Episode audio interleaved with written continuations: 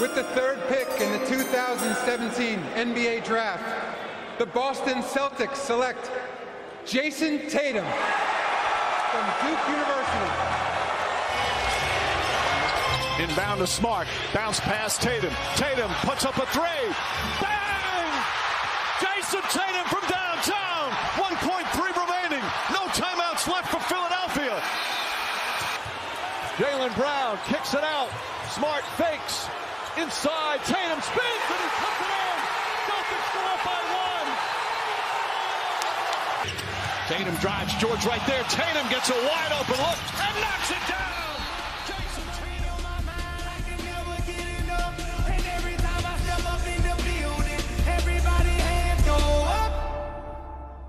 And they stay there,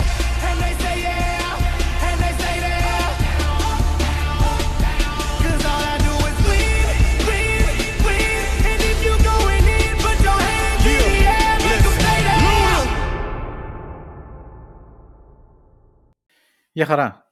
Είμαι ο Νίκος Καπετανάκης και αυτό είναι το ένατο επεισόδιο του podcast Celticers των Boston Celtics Greek Supporters. Γράφουμε μία μέρα μετά τη μεγάλη νίκη μέσα στη Φιλαδέλφια, μέσα στην πόλη της Αγάπης, που γυρίσαμε τη σειρά σε 2-1 και ξαναπήραμε το πλεονέκτημα έδρας. Θα συζητήσουμε εννοείται για αυτό το παιχνίδι, θα συζητήσουμε για όλη τη σειρά με τη Φιλαδέλφια έως τώρα και εννοείται θα συζητήσουμε για τα άλλα ζευγάρια της Ανατολής, της Δύσης, τι βλέπουμε να έρχεται, εάν η ομάδα μας είναι στα φαβορή για τους τελικούς και για το πρωτάθλημα και ποιος περιμένουμε να έρθει από απέναντι και ποιον θέλουμε να έρθει από απέναντι. Μιλάω στο, σε πληθυντικό, σε πρώτο πληθυντικό και όχι σε πρώτο υλικό, γιατί θα τα συζητήσουμε αυτά και από εδώ και πέρα θα τα συζητάμε ε, με συμπαρουσιαστή. Δεν θα είμαι μόνος μου πλέον στην εκπομπή, ούτε θα έχουμε αποκλειστικά μόνο καλεσμένους. Η, το, η εκπομπή μας έχει πλέον και συμπαρουσιαστή και αυτός είναι ο Αντώνης Οτσέπας και είναι ιδιαίτερη χαρά μου που τον καλωσορίζω. Αντώνη, καλησπέρα.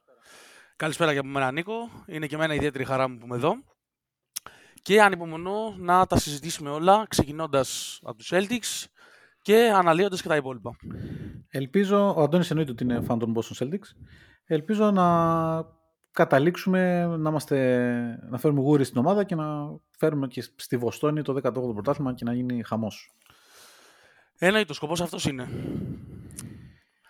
Τέλεια, λοιπόν, ας ξεκινήσουμε. Βλέποντας το χθεσινό παιχνίδι, να ξεκινήσουμε από το χθεσινό και θα πάμε μετά 1-2. Αλλά μιας και είναι πρόσφατο το χθεσινό, πάμε από αυτό. Πώς το είδες; Λοιπόν, εγώ το χθεσινό παιχνίδι μου έκανε αρκετά καλή εντύπωση. Ήταν ένα παιχνίδι το οποίο οι Celtics δεν πήραν ποτέ κάποια τρελή διαφορά, αλλά ήταν σε θέση να διαχειριστούν την κατάσταση κάθε φορά που η Φιλαδέλφια έκανε ένα run. Και αυτό είναι πάρα πολύ σημαντικό, όχι μόνο όσον αφορά τη σειρά με τη Φιλαδέλφια, αλλά όσο και να αφορά τις επόμενες σειρές, γιατί ξέρεις, κοιτάμε και λίγο στο βάθος. Έτσι. Και καλό είναι κάθε φορά που μια ομάδα τέτοιου βεληνικούς, γιατί καλώ ή κακός η Φιλαδέλφια είναι μια πολύ καλή ομάδα. Τουλάχιστον μια ταλαντούχα ομάδα. Έτσι. Ε, είναι καλό να βλέπεις την ομάδα σου να μπορεί να απαντήσει σε αυτά τα runs. Και αυτό που μου έκανε εμένα την καλύτερη εντύπωση είναι ότι ε, κάναμε τα hustle plays και κάναμε τα μικροπράγματα που χρειάζεται για να κερδίσει το παιχνίδι. Ειδικά σε ένα playoff setting. Ε, νομίζω θα συμφωνήσουμε ότι αν η ομάδα παίζει με το πάθος και με την συγκέντρωση που έπαιξε και το χθεσινό παιχνίδι και το δεύτερο, η σειρά δεν νομίζω ότι θα πάει πολύ μακριά. Μπορεί να την κλείσουμε και πολύ γρήγορα. Βέβαια, εγώ προσωπικά έχω πει και σε προηγούμενα επεισόδια και με τον Παύλο από τους μόνο NBA στο προηγούμενο επεισόδιο ότι δεν είμαι πολύ σίγουρος ότι στο τέλος θα γίνει αυτό, δηλαδή ότι θα παίξουν συγκεντρωμένα, γιατί όταν αρχίσουν τα πράγματα και φαίνονται εύκολα και φαίνεται λίγο φως στον ορίζοντα, ε, εκεί κατεβάζουμε ρολά και επιλέγουμε πάντα το δύσκολο δρόμο, οπότε δεν είμαι πολύ σίγουρος ότι θα αύριο, στο αυριανό παιχνίδι, που αν το πάρουμε κάνουμε το 3-1, ότι όντως θα πάμε να το πάρουμε για να κάνουμε το 3-1 και ότι δεν θα κάνουμε πάλι τις τρέλες και αυτά που κάναμε και στα δύο παιχνίδια με την Ατράντα που χάσαμε, γιατί μας αρέσει να κάνουμε τη ζωή μας δύσκολη. Ως προς το παιχνίδι, ήταν μαγικός ο Χόρφορντ, είναι elite ε, scorer. Ε, ήταν όλα τα λεφτά μια συνέντευξη που έδινε λίγες ώρες πριν τον αγώνα που τον ρώτησαν αν τον προβληματίζει ότι αντιμετωπίζει πρόβλημα με το τρίποντο στους τελευταίους αγώνες και είπε ότι όχι δεν, ε, δεν έχω κάποιο πρόβλημα, συμβαίνει σε όλους τους elite scorers αυτό και ένας δημοσιογράφος γέλασε όταν το είπε και πάνω στο χαβαλέ αλλά δεν είμαι σίγουρος ότι ήταν και πολύ στο χαβαλέ ο Χόρφορντ του λέει γιατί γελάς δεν έχουν δείξει τα νούμερά μου ότι είμαι elite scorer ε, μπήκε χθες, ε, έβαλε 5 στα 7 τρίποντα ε, 17 πόντους συνολικά και ήταν ακρογωνίως λίθος για τη νίκη της ομάδας. Ε, λοιπόν, αρχικά, μακάρι να μπορούσα να διαφωνήσω όσον αφορά αυτό που λες ουσιαστικά τη σταθερότητα της ομάδας, διότι νομίζω το μόνο πράγμα που λείπει από αυτή την ομάδα είναι η σταθερότητα. Έτσι, δηλαδή, εγώ προσωπικά που τη βλέπω τόσα χρόνια, ε, πραγματικά κάθε φορά αγχώνομαι για το ποιο πρόσωπο θα δείξει μέσα στο γήπεδο. Πάλι καλά στα τελευταία δύο παιχνίδια αποφάσισε να δείξει το καλό της πρόσωπο. Ε, τώρα, όσον αφορά το Χόρφορντ συγκεκριμένα, εγώ ειδικά και μετά από αυτή τη συνέντευξη που λες, δεν είχα καμία αμφιβολία ότι θα κάνει μεγάλο παιχνίδι ο Χόρφορντ και ότι σίγουρα θα βάλει τα ανοιχτά σουτ και μάλιστα το θεωρώ κομβικό σε αυτή τη σειρά ειδικά ο Χόρφορντ να βάλει τα ανοιχτά σουτ διότι η, η πιο αισθητή διαφορά που είδαμε στα δύο παιχνίδια που έπαιξε ο Embiid ήταν ότι το rim protection της Φιλαδέλφια ήταν σε άλλο επίπεδο με τον Embiid στη ραγέτα. Και μόνο και μόνο η παρουσία του έκανε τους παίκτες των Celtics να φοβούνται να κάνουν drives και φοβήθηκαν να πάρουν και κάποια ανοιχτά shoot και έγιναν αναγκαστικά kick-outs. Δεν συμφωνώ απόλυτα ότι είδαμε ότι με τον Embiid ε, φοβήθηκαν οι παίκτες, ειδικά στο, και στο χθεσινό και στο προχθεσινό παιχνίδι. Εντάξει, στο, στο δεύτερο παιχνίδι, στο προχθεσινό, κάναμε ένα μεγάλο run στην τρίτη περίοδο και ξεφύγαμε. Στο χθεσινό είδα και το. Εντάξει, έριξε, έκανε τα μπλοκ του Embiid, αλλά είδαμε και τον Brown να μπαίνει πάνω του και να σκοράρει και τον Dayton αρκετές φορές να κάνει το ίδιο. Εντάξει, σίγουρα ο όγκος του Embiid εκεί στο πρώτο παιχνίδι δεν υπήρχε, αλλά και που δεν υπήρχε δεν το εκμεταλλευτήκαμε και ιδιαίτερα. Και είναι αυτό ότι ε, στο πρώτο παιχνίδι έλειπε ο Embiid, οπότε φανήκαν τα πράγματα ότι θα είναι σχετικά εύκολα. Οπότε επιλέξαμε προφανώς να, πώς να το πω, ευγενικά ε, το πιο ευγενικό που μου έρχεται είναι επιλέξαμε να μαλακιστούμε ε, και να αφήσουμε το Harden να βάλει 45 πόντους, ο οποίος δεν θα το ξανακάνει ποτέ. Το είπαμε από εκείνο το παιχνίδι, μόλις τελείωσε εκείνο το παιχνίδι. Είπαμε ότι ο Harden αυτό δεν θα το ξανακάνει ποτέ. Δεν το έκανε στο δεύτερο παιχνίδι, δεν το έκανε στο τρίτο παιχνίδι και ειδικά με τον Embiid μέσα δεν θα το ξανακάνει. Χθες φάνηκε ότι ο Harden έπαθε λίγο Simmons, δηλαδή έμπαινε, δεν τελείωνε τις φάσεις, κοίταζε πού θα δώσει την μπάλα Εντάξει, στο τέλος έβαλε ένα τρίποντο και έκανε ένα drive που σκόραρε. Αλλά γενικά ήταν ο Harden που βλέπουμε τα τελευταία τρία χρόνια. Ε, επιμένω, το είπαμε και μετά το παιχνίδι το πρώτο, επιμένω ότι με Embiid μέσα η σειρά είναι λίγο πιο εύκολη για τους Celtics. Όχι γιατί ο Embiid δεν είναι καλός παίχτης ή γιατί δεν είναι ο καλύτερος παίχτης της Φιλαδέλφια, δεν ξέρω τι. Είναι γιατί οι Celtics περίμεναν τη Φιλαδέλφια με Embiid, είχαν ε, καταστρώσει τα πλάνα τους και τα σχέδιά τους για την αντιμετώπιση του Embiid και η αποσία τους στο πρώτο παιχνίδι τους αποσυντώνησε εντελώς και φάνηκε από το, από το ότι δεν μπορούσαν να κάνουν ένα adjustment της προκοπής πάνω στο μαρκάρισμα του Harden. Στο δεύτερο και στο τρίτο παιχνίδι έγιναν κατά τη γνώμη μου τέλεια όλα από το Μαζούλα, τα σχεδιάσε όλα τέλεια. Το Brown να μαρκάρει το Harden, τον Embiid ο Grant Williams που ήταν, χθες ήταν συγκλονιστικός και το λέγαμε ότι δεν μπορεί να λες ότι πάω για πρωτάθλημα και πάω να περάσω τη Φιλαδέλφια έχοντας τον Grant Williams εκτός rotation. Δεν μπορεί αυτός ο παίκτης να είναι εκτός rotation γιατί είναι ο παίκτης κλειδί των ειδικών αποστολών που θα μαρκάρει για παράδειγμα τον Embiid. Και είναι πολύ κομβικό αυτό στη σειρά με τη Φιλαδέλφια. Ε, masterclass μαρκαρίσματος από τον Embiid, δηλαδή έλεγα ότι ο Ζακ Βον στη σειρά με τους Nets είχε δώσει εκείνος το masterclass στο πώς αντιμετωπίζει τον Embiid. Νομίζω ότι ο τρόπος που έχει επιλέξει να τον παίξουν οι Celtics είναι υποδειγματικός. Μπορεί να βάλει 30 από τους εχθές και στα στατιστικά αναφέρεται ότι έκανε άλλο ένα τρομερό παιχνίδι, αλλά όποιος είδε το παιχνίδι κατάλαβε ότι οι Celtics τον Embiid τον αντιμετώπισαν τέλεια. Δεν ξέρω ποια είναι η άποψή σου. Λοιπόν, ε, εγώ εικόνα πήρα από το παιχνίδι και γι' αυτό είπα και αυτό που είπα, είναι η εξής. Στο πρώτο, μιλάμε για το τρίτο παιχνίδι πάντα. Στο πρώτο ημίχρονο, όντως είδα αυτή την εικόνα που σου είπα, ότι δηλαδή ο Embiid, η παρουσία του Embiid στη ρακέτα μας έκανε λίγο τη ζωή δύσκολη όσον αφορά τα drives. Και γι' αυτό μάλιστα και στην πρώτη περίοδο ε, καταφύγαμε πάρα πολύ στο τρίποντο Με αποτέλεσμα κλασικά να ξεκινήσουμε πολύ δυνατά γιατί τα σουτ έμπαιναν. Και μετά από ένα σημείο η Φιλαδέλφια γύρισε στο παιχνίδι γιατί απλούστατα σταματήσαμε να βάζουμε τα σουτ και δεν επιτεθήκαμε στο καλάθι.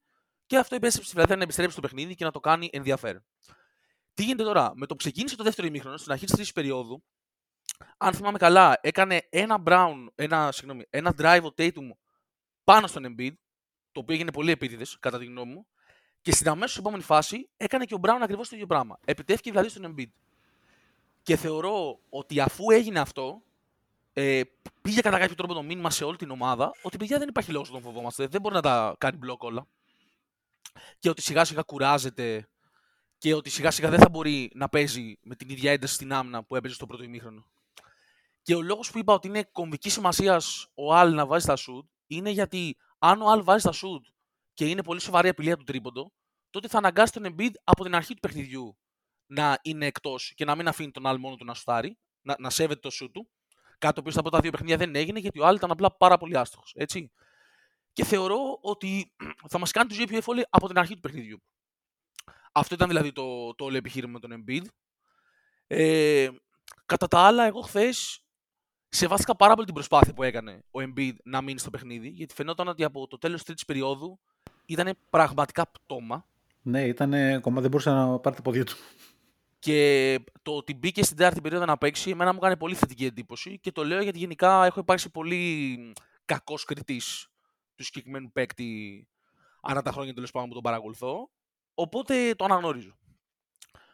Για τον Grant Williams έχεις απόλυτο δίκιο, δεν το συζητάω. Το συζητούσαμε νομίζω και στη σειρά με την Ατλάντα ότι ήταν εγκληματικό το ότι δεν ήταν στο rotation και κατά τα άλλα όμως ήταν στο rotation ένας παίκτης τύπου Hauser που, οκ, okay, έκανε καλύτερη regular από τον Grant, το δέχομαι.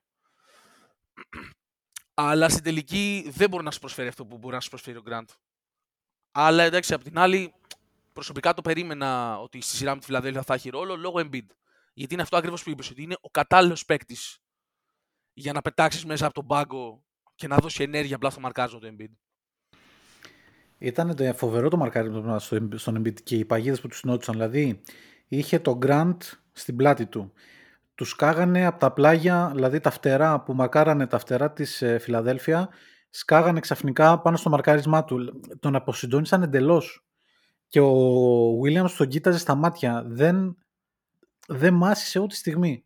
Και να κάνουμε και shout-out στο Ground Williams, γιατί να πατάει το κεφάλι σου άνθρωπος 150 κιλά ε, και να, να, μάλλον όχι να το πατάει, να προσγειώνεται το πόδι του μετά από άλμα του πάνω στο κεφάλι σου και να στο πατάει στο έδαφος και από αυτό να βγαίνεις και να γελάς είναι... Ε, δεν, δεν, ξέρω πώς το χαρακτηρίσω. Είχε πολύ πλάκα η, η δήλωση του Jalen Brown ο οποίος ήταν στο έδαφος δίπλα στον Grant Williams εκείνη την ώρα, γιατί ήταν σε μια φάση που διεκδικούσαν και οι τρεις μαζί με τον Embiid την μπάλα και το είδε μπροστά του.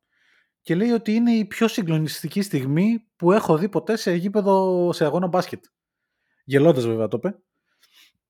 Αλλά ε, εκεί λέω τον άφησε στον τόπο. Δεν νομίζω ότι θα έβγαινε με όλα του τα δόντια τουλάχιστον ο Grant Williams από εκεί. Τελικά βγήκε με όλα του τα δόντια, μπήκε, συνέχισε και συνέχισε την τρομερή δουλειά πάνω στον Embiid και ο Ρόμπερτ Williams ήταν καταπληκτικός. Βασικά νομίζω ότι όλη η ομάδα ήταν τρομερή εχθές. Ε, παρόλο που δεν ξεφύγαμε, ε, μπορούσαμε το παιχνίδι να το έχουμε κλείσει πολύ πιο άνετα, άμα βάζαμε κάποια ελεύθερα σουτ. Αλλά, οκ, okay, ήταν σε σημεία που φαινόταν ότι πάει η Φιλαδέλφια να πλησιάσει και αγχωνόμασταν γιατί το έχουμε ξαναδεί το έργο. Ήταν εκεί ο Malcolm Brogdon και, και ο Al Horford εννοείται, που δίναν αυτό το κάτι παραπάνω και κρατούσαν τη διαφορά σταθερά κοντά στους 10 και στο τέλος ανέλαβε ο Jayson Tatum ο οποίος είναι το καλύτερο ίσως από όσο θυμάμαι τουλάχιστον το καλύτερο τελευταίο τετράλεπτο του Jason Tatum ε, σίγουρα στα playoff ε, και νομίζω σε όλη τη φετινή χρονιά.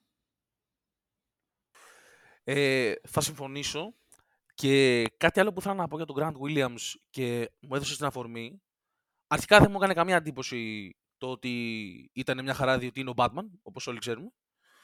Ε, ωστόσο, αυτή η, μια επιλογή που σου δίνει αυτός ο παίκτης δεν είναι απλά στο μαρκάρισμα του Embiid. Είναι ότι είναι ένας παίκτης ο οποίος μπορεί να μαρκάρει και έναν περιφερειακό παίκτη και μπορεί να μαρκάρει και τη ρακέτα. Και σου δίνει την δυνατότητα να μην παίζεις σε αυτό το άτιμο, το drop coverage που στα τρία παιχνίδια playoffs που έχουμε χάσει μας έχει τσακίσει. Και, στο, Ναι, και, ο για- Trey, ναι. και ο Trey Young μας τσάκισε με το drop coverage και ο Harden στο πρώτο παιχνίδι μας τσάκισε. Και ο Grant Williams σου δίνει αυτή τη δυνατότητα διότι με τον Grant μέσα μπορείς απλά να αλλάζεις τα πάντα. Ο Grant μπορεί να μαρκάρει παντού, μπορεί να μαρκάρει μέχρι και τον προπονητή της αντίπαλης ομάδας.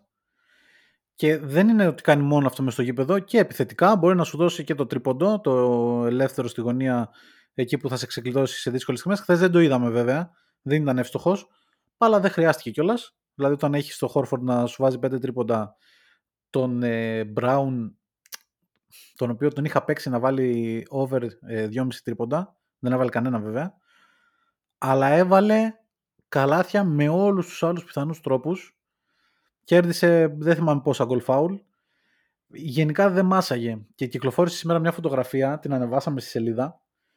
Ε, μια φωτογραφία του Jalen Brown πλάτη ο Tatum και κοιτάζει ο Brown τον Tatum και έχει ένα βλέμμα αποφασιστικότητας, ε, μαχητή, στρατιώτη, κομάντο, δεν ξέρω πώς αλλιώς να το πω.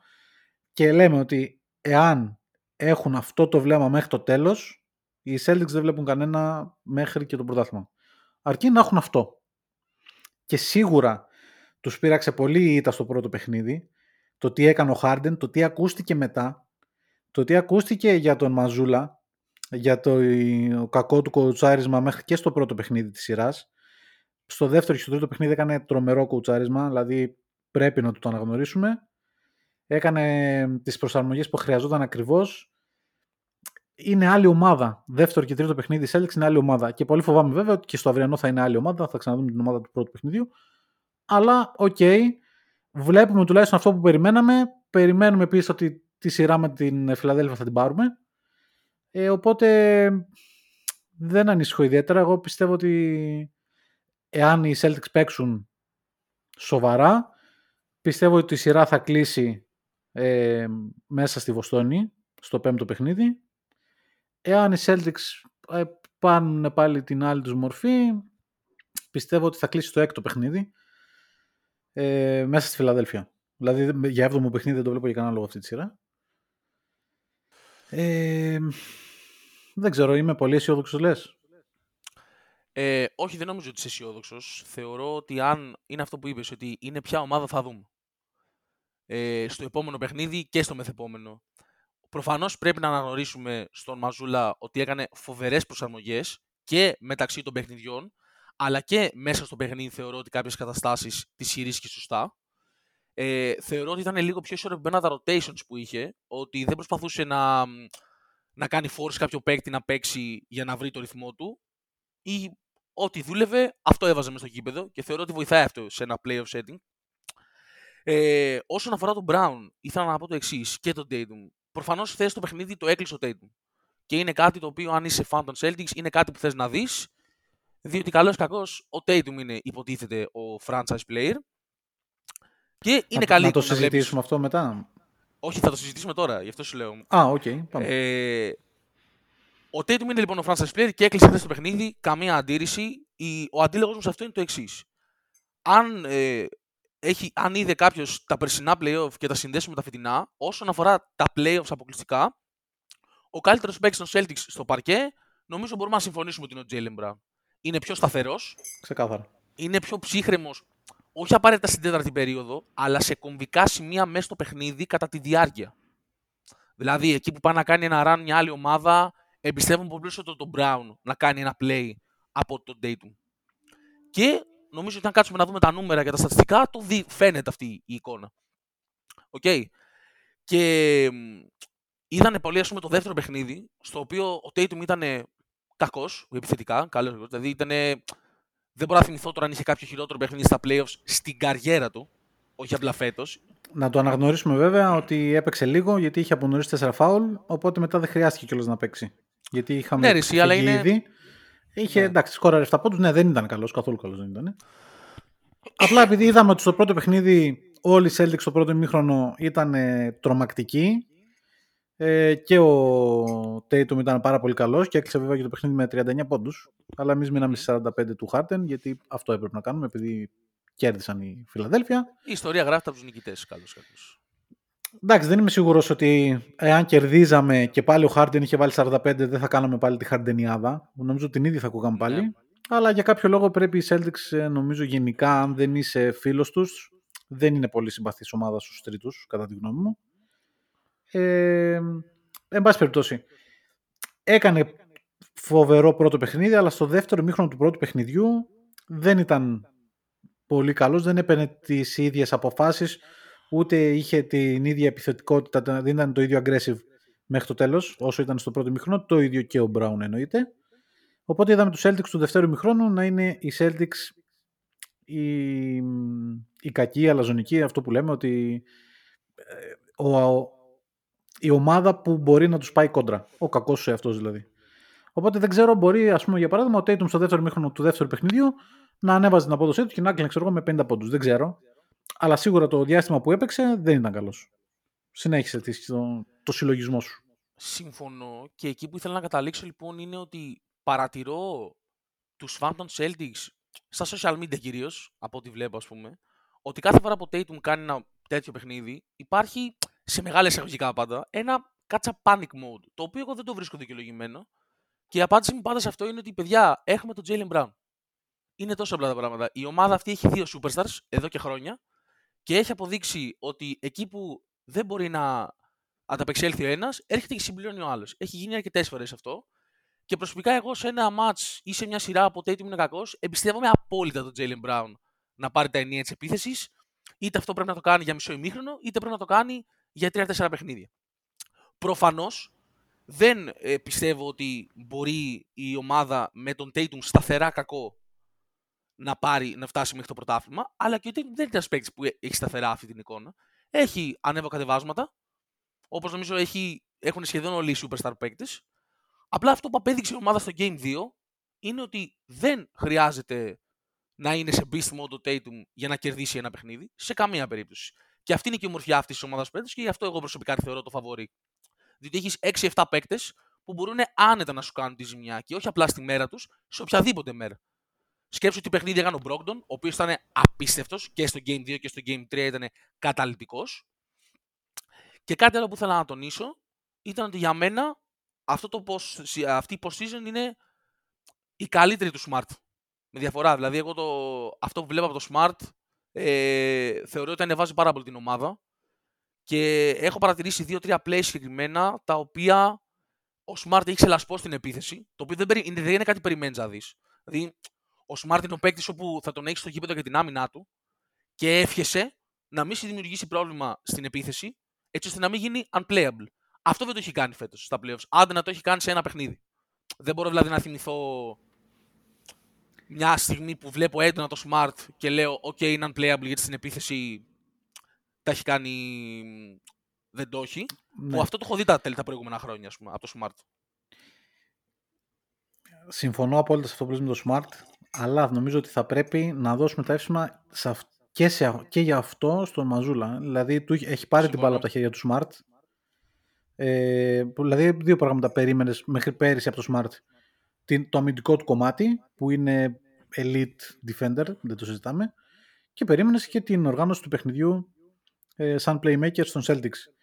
Του έχει πάρει την μπάλα από τα χέρια, του έχει πάρει την μπαγκέτα της οργάνωσης του παιχνιδιού τόσο πολύ, τον έχει αρχίσει και το χρησιμοποιεί και στα φτερά ε, και είναι επιθετικά, έχει δώσει πάρα πολλές λύσεις και είναι αρκετά καλός στο σκοράρισμα, στο shoot που δεν ήταν τώρα ο Smart κανένας elite, ε, ούτε τώρα είναι elite scorer αλλά δίνει αυτό που πρέπει και εκεί που χρειάζεται. Δηλαδή, όταν το πράγμα ζορίζει και ιδιαίτερα τώρα και στο χθεσινό παιχνίδι φάνηκε και στη σειρά με την Ατλάντα σε αρκετά παιχνίδια φάνηκε, όταν λίγο η κατάσταση άρχισε να ζορίζει, ο Smart πήρε πάνω του σουτ και προσπάθειες που ε, από ένα σημείο και μετά σε έκαναν να νιώθεις και ασφάλεια ότι ας το πάρει ο Smart και είμαστε ok, που αυτό δεν το ξαναείχες ποτέ. Ακριβώς.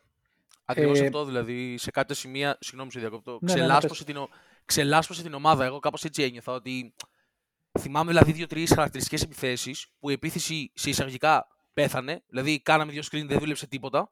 Και απλά πήρε το shoot smart. Και να μην μιλήσουμε προφανώς για τα hustle plays που έκανε, που είναι ο πρώτος που θα πηδήξει για την νεκρή μπάλα στο γήπεδο. Θα, θα παλέψει να πάρει ό,τι μπορεί από το παιχνίδι. Που θέλεις οπωσδήποτε ένα τέτοιο παίκτη στην ομάδα σου, αν θες να κάνεις ένα deep post-season run. Τρίτη φορά Hustle Player of the Year στο NBA φέτος ο Μάρκος Ακριβώς. Μάρτ, έτσι. Και δεύτερη Να τα σερή, λέμε. αν δεν κάνω λάθος. Και δεύτερη σερή, σωστά. Ε, τώρα στο δίλημα ηγέτη Celtics, Brown ή Tatum, ο Tatum σίγουρα, τα έλεγαμε και με τον Παύλο στο προηγούμενο επεισόδιο, ο Tatum είναι σίγουρα πιο ταλαντούχος παίχτης.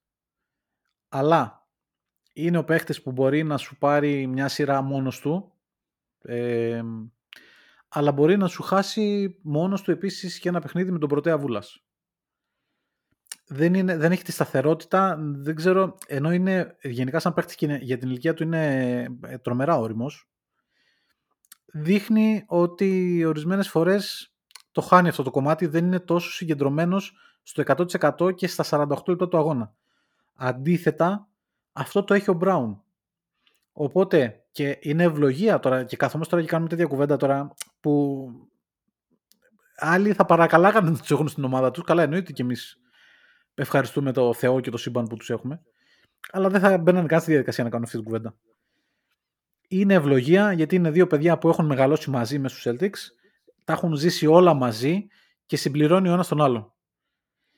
Εκεί που ο Tatum δεν τραβάει και δεν είναι ότι δεν τραβάει πάντα γιατί δεν είναι η καλή του βραδιά. Παράδειγμα, εχθές η Φιλαδέλφια τον είχε σημαδέψει τον Tatum.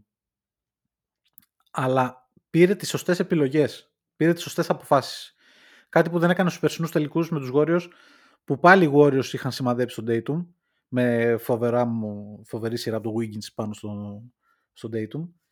Ε, απλά εκεί ο Dayton δεν έπαιρνε τις σωστές αποφάσεις. Τώρα τις παίρνει και έχει τον Jalen Brown να τελειώνει τις φάσεις και να σου δίνει το σκοράρισμα εκεί που χρειάζεται. Ε, εάν μου έλεγες δώσε τα κλειδιά της ομάδας σε ένα παίχτη. Αυτή τη στιγμή που μιλάμε έτσι, μπορείς το επόμενο παιχνίδι και στην επόμενη σειρά ο Tatum να ανέβει και να είναι ο Tatum το, της περσινής σειράς με τους Bucks που είχε κάνει ένα πέμπτο παιχνίδι μέσα στο ε, έκτο, πέμπτο ή έκτο, δεν θυμάμαι, μέσα στο Milwaukee, απίστευτο. Το είχε πάρει μόνος του ουσιαστικά και είχε σώσει τη σειρά για τους Celtics. Αν μου έλεγες δώσε τα κλειδιά σε έναν παίχτη αυτή τη στιγμή να οδηγήσει τους Celtics μέχρι το τέλος, θα τα έδινα στον Jalen Brown γιατί έχει όλο το supporting cast γύρω του. Δεν είναι μόνο αυτοί οι δύο. Δεν έχει super superstar αυτή η ομάδα, δηλαδή δεν έχει Γιάννη, δεν έχει Jokic, δεν έχει Embiid, αλλά καμία άλλη ομάδα δεν έχει αυτό που έχουν οι Celtics ότι έχεις 8 παίχτες που μπορείς μέσα να είναι οποιοδήποτε και να σου πάρει το παιχνίδι και να σου κάνει τη διαφορά. Το είδαμε με τον Brockton που ο άνθρωπος είναι έκτος παίκτης χρονιάς, είναι έκτος παίκτης όντως, και πήρε μόνος του το δεύτερο παιχνίδι, το μόνος του σε εισαγωγικά. Ήταν αυτός που έτρεξε όλο το ραμ που ξεφύγαμε ουσιαστικά και χθες ήταν καταλητικός σε πολύ κρίσιμα σημεία ε, που δηλαδή έβλεπες ότι η Φιλαδέλφια πάει να πλησιάσει με ένα τρίποντο, η διαφορά πέφτει στους 4 και αμέσως ο Μπρόκτον το έπαιρνε πάνω του ή με τρίποντο ή με το κλασικό του drive με το floater και ξανά φέρνει την ισορροπία και την ηρεμία. Αυτό καμία άλλη ομάδα δεν το έχει και με το- αυτό το Brockton και με αυτό το φετινό White που δεν κάνει πολύ καλά playoff ο Derek White αλλά εχθές ήταν πολύ καλός. Ε, δεν νομίζω ότι το έχει καμία άλλη ομάδα. Καμία όμως. Συμφωνώ απόλυτα σε αυτό που λες και γι' αυτό για μένα η απάντηση στο ερώτημα ποιος είναι ηγέτης, ο Brown ή ο Tatum, για μένα είναι και οι δύο. Και οι δύο είναι ηγέτες αυτής της ομάδας και έχουν δείξει ότι και στο locker room και στο γήπεδο ηγούνται και με τη φωνή τους και με το παράδειγμα που δίνουν στο γήπεδο και ανάλογα τη μέρα ο καθένας από τους δύο είναι ικανότατος να πάρει την ομάδα από το χέρι και οι δύο έχουν αποδείξει ότι μπορούν να το κάνουν. Οπότε εγώ, αν με ρωτάς, τους εμπιστεύομαι εξίσου και τους δύο και θεωρώ ότι παίζει πολύ μεγάλο ρόλο αυτό που είπες, ότι είναι τόσα χρόνια συμπαίκτες και οι δύο draft των Celtics έχουν, συνειδη- έχουν περάσει από πάρα πολλές φάσεις από αυτή την ομάδα. Έχουν περάσει από φάσεις που ήταν και οι δύο ρολίστες. Έχουν περάσει από μεταβατικές περιόδους. Εκεί, δεν ξέρω αν θυμάσαι εκείνη την περίοδο Kemba Walker που ήμασταν λίγο ότι ποιος είναι Ναι, τώρα ναι. ο νούμερο ένα, είναι ο Ναι, Tatum, ναι, ναι. είναι ο Kemba, ξαφνικά έκανε τον Bam ο Jalen. Έχουν περάσει από όλες τις φάσεις για μένα. και έχουν καταλήξει ε, στο να είναι δύο συμπαίκτες οι οποίοι πιστεύονται ένα στον άλλον και οι δύο μπορούν να ηγηθούν αυτής της ομάδας. Και αυτό ακριβώς είναι κάτι το οποίο δεν έχει καμία άλλη ομάδα αυτή τη στιγμή στο NBA. Να έχει δύο τέτοιους παίκτες που πραγματικά μπορείς να τους εμπιστευτείς και να, να πάρουν την ομάδα από το χέρι. Και αν, και αν ε, το αντεπιχείρημα το ακούω ότι υπάρχουν ας πούμε, ομάδες, οι Suns πούμε, που έχουν τον Booker και τον Durant, να σου πω ένα παράδειγμα, αλλά δεν έχουν όλο το υπόλοιπο. Αυτό, τελειώνει Το εκεί. supporting cast. Τελειώνει σε Booker και Τέλος. Durant. Τελειώνει εκεί. Λοιπόν, Ακριβώς. στο, χθεσ- στο, στο χθεσινό παιχνίδι, ε, γιατί είχαμε δει ότι ένα θέμα που αντιμετωπίζει ο Μπράουν είναι λίγο με τις βολές του, είχε 7 στις 7, 23 πόντους έβαλε. Ε, ο Tatum χθες έβαλε 27, ο Χόρφορντ 17 με 5 στα 7 τρίποντα, 71,4% παρακαλώ. Ο White έβαλε 13, ο Smart 15, ε, φοβερή εμφάνιση από το Smart και επιθετικά, αλλά ήταν και στην άμυνα ήταν εκπληκτικός. Ο Rob Williams έπαιξε 16 λεπτά, έπαιξε λίγο, έβαλε 4 πόντους, έπαιξε λίγο, αλλά νομίζω ότι έπαιξε ρόλο. ε, Καλά, εκεί κάνει μια, ένα τρομερό fast play όπου ε, τρέχει να προλάβει την μπάλα, δεν ξέρω αν τη θυμάσαι τη φάση, που τραυματίστηκε ουσιαστικά σε αυτή τη φάση. Ναι, ναι. Ε, και φεύγει πάνω στον πάγκο των Celtics, τη σώζει την μπάλα πετώντας της στον αέρα, κρατάμε την κατοχή εν τέλει, αλλά κάτι τώρα δεν ξέρω ακριβώς, δεν έχω δει κάποια ενημέρωση για το αν είναι σοβαρό αυτό που έπαθε ή κάτι με το χέρι του. Πρέπει, του έφεγε όμως, δεν νομίζω ότι είναι κάτι πολύ σοβαρό πάντως, γιατί είδα ότι δεν, ήταν, δεν υπήρξε ανησυχία. Ε, ο Grant Williams δεν έβαλε πόντο, αλλά ήταν αμυντικά πάνω στον Embiid και ο Brogdon έβαλε 15 πόντους με 3 στα 6 τρίποντα. Ε, εκτελέσαμε χθες συνολικά 23 βολές και βάλαμε τις 22. 95,7%. Απίστευτο. Η... Ναι, ναι, ναι, ναι. Και η Φιλαδέλφια εκτέλεσε 27 βολές που είχε ξεκινήσει το παιχνίδι ε, στο, στο πρώτο ημίχρονο πόσες βολές είχε πάρει η Φιλαδέλφια, ειδικά στην πρώτη περίοδο. Είχε βάλει πάνω από τους Πολλές. μισούς πόντους με βολές, πάρα πολλές. Πολλές. Δεν λέω, να, να μην παρεξηγηθώ, δεν λέω ότι δεν ήταν ή κακώς δόθηκαν.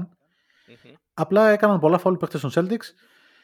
Είπε μετά, ρώτησαν τον Ματζούλα ε, πώς αποφασίσατε να αντιμετωπίσετε το ότι κάνανε πολλά φάουλ οι παίχτες των Celtics και είπε ότι απλά τους είπα μην κάνετε φάουλ.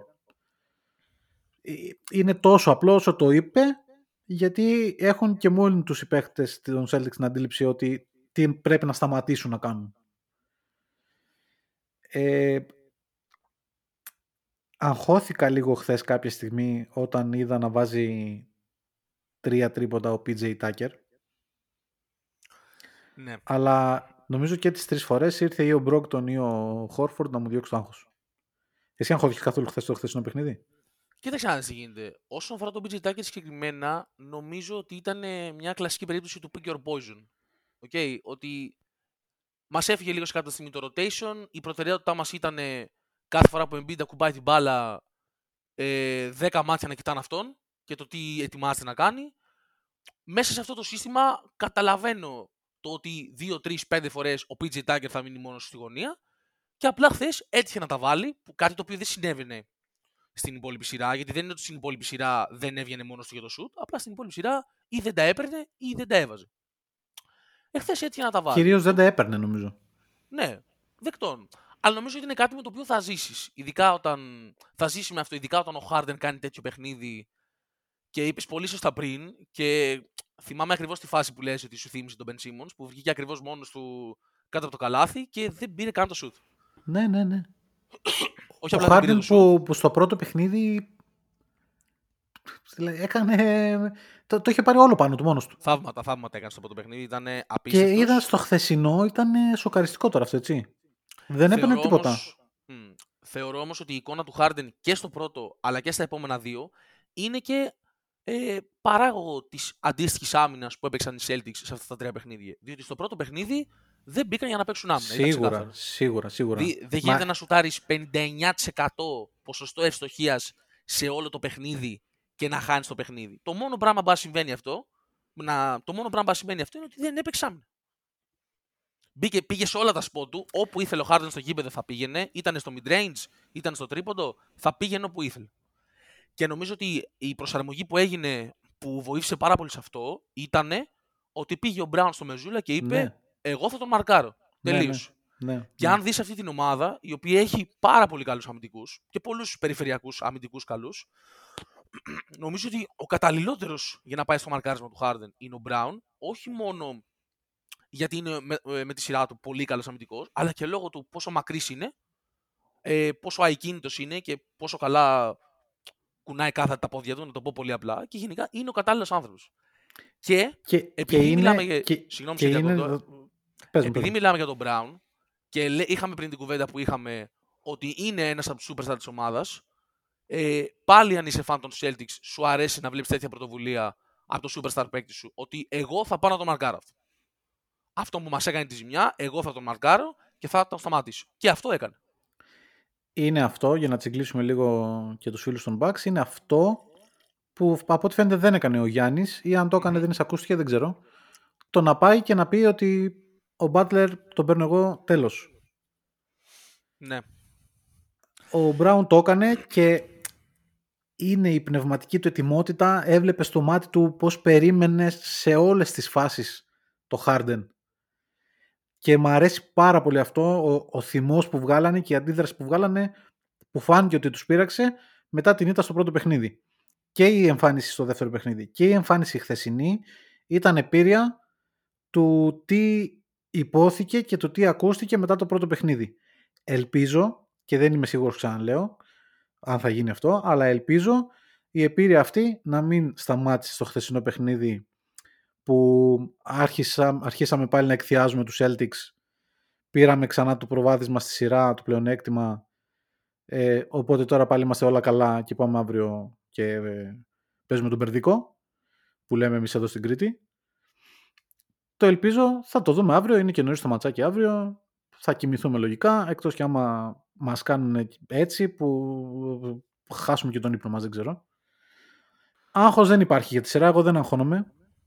Να πω ότι θα σε δώσω λίγο, να πω ο- ότι ήσουν από τους απεσιόδοξους. Εννοείται. Δεν, έ- δεν έλεγες ότι θα μείνουμε εκτός από τη Φιλαδέλφια, έλεγες ότι θα την περάσουμε τη Φιλαδέλφια μετά το πρώτο παιχνίδι τώρα αυτό, έτσι, μετά το πρώτο παιχνίδι με Μμμ, τους, μμμ. με τη, που χάσαμε τέλος πάντων το παιχνίδι του Χάρντεν. Έλεγες ότι εντάξει θα την περάσουμε τη Φιλαδέλφια, αλλά αυτή η ομάδα μετά δεν είναι για, για πουθενά. Δεν πάει παρακάτω. Νομίζω ότι σου το έχει αντιστρέψει αυτό. Θα σου πω ποιο ήταν το επιχείρημά μου. Ε, θεωρούσα και θεωρώ, δεν έχω μετακινηθεί από αυτή τη θέση, το ότι δεν μπορεί μια ομάδα που δείχνει τέτοια αστάθεια, ακόμα και αν είναι η πιο ταλαντούχα ομάδα που έχει μείνει στα playoffs, που νομίζω ότι ακόμα και οι, οι, φαν, οι fans που δεν είναι Celtics μπορούν να συμφωνήσουν ότι αυτή τη στιγμή η Celtics είναι η πιο ταλαντούχα ομάδα που έχει μείνει στα playoffs. Okay. Ακόμα και αν έχει αυτό το πλεονέκτημα, αν δείχνεις αυτή την αστάθεια, δεν θεωρώ καθόλου απίθανο να πετύχεις απέναντί σου μια ομάδα η οποία είναι πιο συγκροτημένη και θα εκμεταλλευτεί αυτή την αστάθεια και θα μπορέσει να σου πάρει τέσσερα παιχνίδια.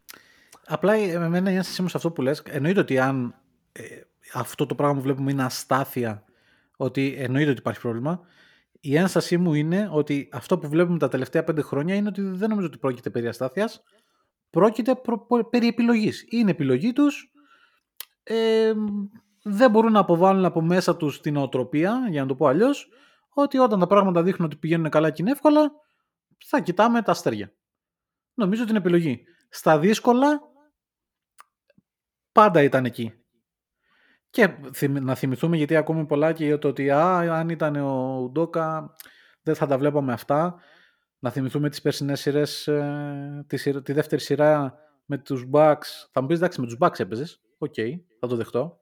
Αλλά ε, φέρνει λίγο η νοοτροπία, για- στο θέμα νοοτροπίας. Δηλαδή, στη δεύτερη σειρά με τους Bucks πόσα σπασίματα έδρας είδαμε. Και χρειάστηκε να πάμε να σπάσουμε και την έδρα του Milwaukee, γιατί είχε ήδη σπάσει Δύο την έδρα φορές. μας. Και εκεί που έδειχνε ότι πάμε να πάρουμε τη σειρά, ξαφνικά μας πάει την έδρα του Milwaukee, οπότε έπρεπε να πάμε να σπάσουμε την έδρα του Milwaukee και το κάναμε. Μετά με το Miami το ίδιο πράγμα δεν έγινε. Άκου να δεις. Ε, τι θεωρώ διαφορετικό από πέρσι με φέτος. Φέτος έχουμε την... Δεν θα το πω τύχη, γιατί, γιατί τη συγκεκριμένη ομάδα δεν είναι τύχη. Έχουμε το γεγονός ότι μέχρι στιγμής οι δύο ομάδες που έχουμε αντιμετωπίσει είναι υποδέστερες από την ομάδα των Celtics.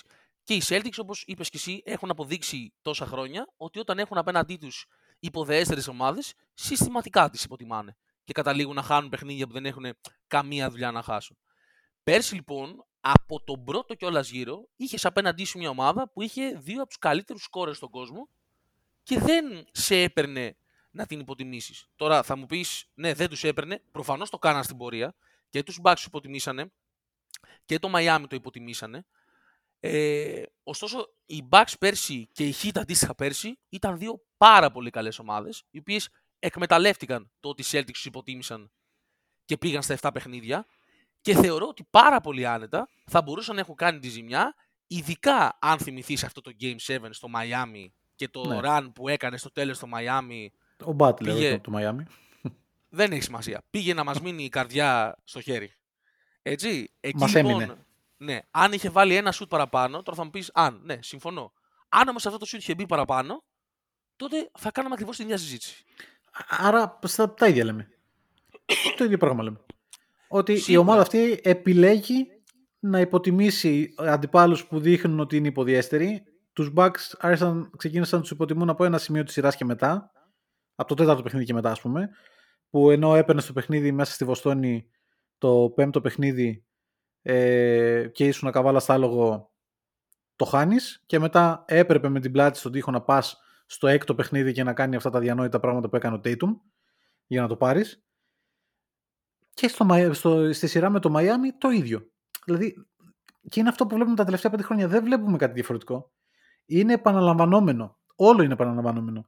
Και τη Φιλαδέλφια να πάρουμε, τη Φιλαδέλφια των playoff. Δεν έχει τελειώσει η σειρά με τους Celtics, δεν νομίζω ότι θα αντιμετωπίσουμε πρόβλημα. Και σε Game 7 να πάει, γιατί εμείς θα επιλέξουμε να πάει σε Game 7, γιατί η διαφορά των ομάδων δεν είναι για- καν για Game 7, είναι για Game 5, Game 6 maximum. Και να αποκλειστούμε, θα συνεχίσω να το λέω. Η διαφορά των ομάδων είναι για Game 5, Game 6 maximum. Δεν μπορώ να καταλάβω αυτούς που λένε ότι οι Celtics είναι second round exit ή ότι δεν βρίσκουν τον τρόπο που οι Celtics αντιμετωπίσουν τη Φιλαδέλφια. Να ποιος είναι ο τρόπος, δείτε το δεύτερο παιχνίδι και το τρίτο παιχνίδι. Τη Φιλαδέλφια με τον Embiid μέσα. Αυτός είναι ο τρόπος. Αν δεν τον εφαρμόσουν στα επόμενα παιχνίδια, μπορεί να αποκλειστούν. Αλλά είναι, θα είναι δικιά τους η επιλογή το να μην το εφαρμόσουν στα επόμενα παιχνίδια. Γιατί είναι αυτή η Celtics. Συμφωνώ μαζί σου, ρε, εσύ. Και είτε είναι αυτό που λέω εγώ, δηλαδή ότι είναι αστάθεια, είτε αυτό που λες εσύ ότι είναι επιλογή, το αποτέλεσμα για μένα είναι το ίδιο. Δεν μου εμπνέει την εμπιστοσύνη αυτή η ομάδα που θα ήθελα να μου εμπνέει. Να σου το πω.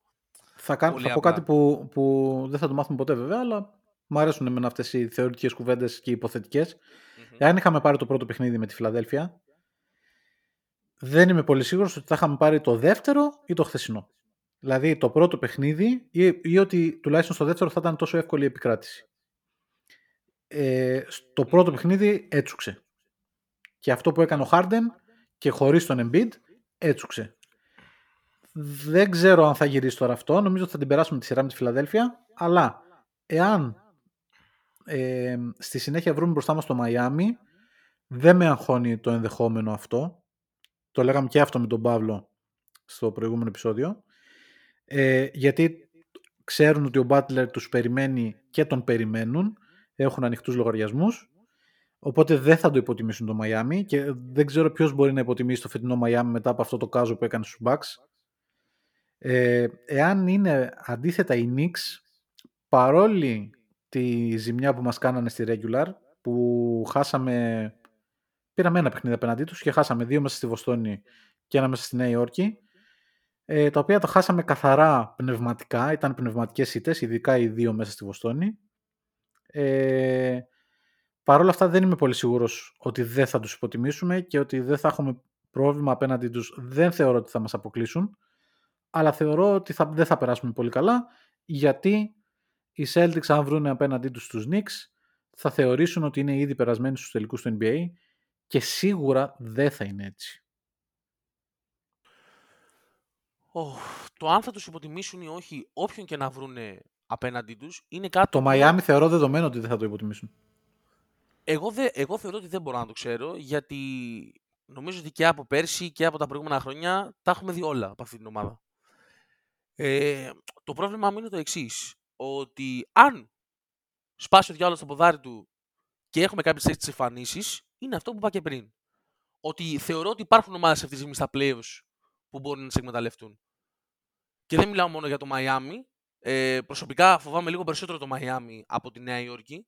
Διότι, για το λόγο το ότι αν έβλεπες τα τελευταία παιχνίδια με τους Bucks, ήταν πάνω κάτω η ίδια κατάσταση. Δηλαδή οι Bucks είχαν κατά κάποιο το πλεονέκτημα, αφήσαν το παραθυράκι ανοιχτό, το Miami είχε την αυτοπεποίθηση και το εκμεταλλεύτηκε.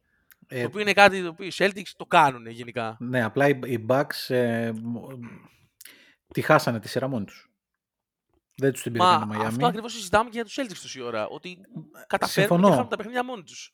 Συμφωνώ και θεωρώ ότι, να σου πω τώρα αντικειμενικά, εάν ήταν, πέφταμε στον πρώτο γύρο των play-off, δηλαδή η- το Miami εν τέλει ε, έπαιρνε το παιχνίδι το πρώτο των play-in που έχασε ε, και κατέληξε 8, εάν το έπαιρνε και έπεφτε απέναντί μας στον πρώτο γύρο, πιστεύω ότι θα είχαμε πρόβλημα. Γιατί θα τους υποτιμούσαμε. Γιατί δεν έκανε καλή Συμφωνώ. χρονιά το Miami. Μετά από αυτό που το κάζο που έκανε στους Celtics και αν περάσει και τους Knicks, ε, νομίζω ότι θα έχουμε σχετικά εύκολη δουλειά. Δεν σου λέω για σκούπα, γιατί είναι ο Jimmy Butler απέναντι. Αλλά θα έχουμε σχετικά εύκολη δουλειά, γιατί εντάξει, έχουν βέβαια ξαφνικά βρει κάτι απίστευτα ποσοστά στο τρίποντο, κάτι 60% και κάτι α, αδιανόητα. Αλλά είναι προετοιμασμένοι αυτή τη στιγμή οι Celtics μετά από αυτό που είδαν ότι έχει κάνει το Miami.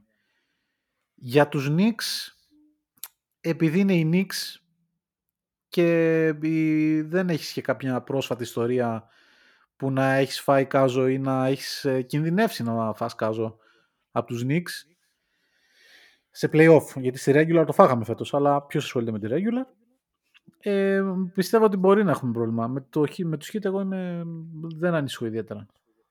Τώρα, άμα Να μπει ο πούμε- άλλος, ρε φίλε, και κάνει, ε, βάζει 90 πόντους μέσω όρο ανά αγώνα, τι να πω, ξέρω εγώ. Να πούμε ωστόσο σε αυτό το σημείο ότι δεν ξέρουμε και τι να περιμένουμε από το Miami, γιατί εκκρεμεί να δούμε τι γίνεται με τον Butler, έτσι, ο οποίος έχει διάστημα, δεν ξέρω τι έχει πάθει, έχει γυρίσει το πόδι του. Και εκκρεμεί να Α, δούμε αν θα παίξει. Και Στο εμένα δεύτερο πόδι θα παιχνίδι πρέπει να δεν παίξει. έπαιξε. Αν περάσει Στο το προηγούμενο Miami. δεν έπαιξε. Ναι, ναι, ναι. Αν περάσει το Miami και όχι διάστημα και κομμένο πόδι να έχει ο Butler, θα μπει με, τον, με την πατερίτσα να παίξει απέναντί μας. Δεν, δεν υπάρχει περίπτωση ούτε μία στο εκατομμύριο να χάσει τελικούς. Είναι, είναι παιχτάρα ακούω. μεγάλη. Το ακούω. Και να πω σε αυτό το σημείο, επειδή έχουμε αυτή τη συζήτηση, ότι πέρα από το Miami, θεωρώ ότι υπάρχουν και ομάδες στη Δύση που, που έχουν μείνει αυτή τη στιγμή στα playoffs. Θα πάμε στη Και- Δύση. Θα πάμε στη Δύση. Ωραία. Ε, Να κλείσουμε. Νομίζω ότι το θέμα της σειράς με τη Φιλαδέλφια το κλείσαμε. Δεν νομίζω ότι χρειάζεται να, ασχολη- να κάτσουμε τώρα να αναλύσουμε το πρώτο και το δεύτερο παιχνίδι. Συμφωνώ. Νομίζω ότι το έχουμε τερματίσει. Ε, κάνουμε μια πρόβλεψη για τη σειρά. Πώς θα κλείσει. Κοίταξε να δεις. Ε, θεωρώ 4-1 θα πω. Δηλαδή έχω την αυτοποίηση ότι αυτή η ομάδα μπορεί να πάρει τα επόμενα δύο παιχνίδια και να κλείσει τη σειρά. Ε, και θα επιλέξω να τους εμπιστευτώ ότι θα δουν το film από τα δύο παιχνίδια που κερδίσανε να δουν τι κάναν καλά και τι οπωσδήποτε πρέπει να συνεχίσουν και θα τους εμπιστευτώ να κάνουν αυτό που είπαμε στην αρχή. Να κυνηγάνε τα 50-50 balls, να κάνουν τα hustle plays, να, το, να δείξουν ότι το θέλουν περισσότερο. Εγώ θα πω 4-2 και, και νίκη να κάνουμε αύριο για να πάμε τη σειρά στο 3-1. Εάν πάμε τη σειρά στο 3-1, νομίζω ότι στο πέμπτο παιχνίδι θα χάσουμε μες στη Βοστόνη. Ε, Διόλου θα- απίθανο. Ε, νομίζω δεν, δεν υπάρχει λιγότερο από από 90% στο ένα σημείο αυτό. Άμα πας με 3-1 μες στη Βοστόνη, δεν υπάρχει περίπτωση να την κλείσουμε τη σειρά. Ούτε μία στο εκατομμύριο. Και μετά θα πάμε να την κλείσουμε μες στη Φιλαδέλφια. Θέλω να Κάτι κάνω ανάλογο ένα βασικά που, τελευταίο ε, και με, που είδαμε και με την Ατλάντα. Θέλω να κάνω ένα τελευταίο σχόλιο για τον Embiid. Δεν ξέρω αν θυμάσαι. Ε, θεωρώ ότι πραγματικά. Ξέρεις, βλέπουμε, έχουμε δει πολλούς μεγάλους παίκτες, παιδί μου, στην ιστορία του NBA και πάρα πολλοί από αυτούς τους μεγάλους παίκτες έχουν μια ομάδα που είναι κατά κάποιο τρόπο το νέμεσης τους. Και θεωρώ ξεκάθαρα ότι το νέμεσης του Embiid μέχρι στιγμής στην καριέρα του έχουν υπάρξει οι Celtics και το κατάλαβα αυτό δεν ξέρω αν θυμάσαι ένα σκηνικό στην πρώτη, στον πρώτο γύρο της σειράς στη Φιλαδέλφια με τους Nets, όπου όταν ήταν πάνω 3-0 στο τέταρτο παιχνίδι, έκανε, δεν, ξέρω, δεν θυμάμαι σε ποιον, νομίζω στον Claxton, ο Embiid έκανε το σήμα το 3-0, πώς είχε κάνει ο Μάρκος Μόρις το 18 στον Embiid. Ναι, ναι, ναι. ναι. Και θεωρώ ότι πραγματικά έχουμε μπει Πολύ Είμαστε στο μέσα στο κεφάλι μυαλό του τώρα. Είμαστε μέσα στο μυαλό του. Είμαστε μέσα στο Μα μυαλό υπάρχει γνωστή δήλωση του Embiid, δεν θυμάμαι από πότε. Υπάρχει του. Ναι, ναι, το όμως, θυμάμαι. ότι... ότι Δεν είναι rivalry. Ναι, δεν, δεν υπάρχει rivalry αφού ε, ε, μας, ε, μας ισοπεδώνουν όπου μας, όπου μας πετύχουν. Ακριβώ. Δεϊκή αυτός είναι και ο καουαράς. βασικό λόγος που.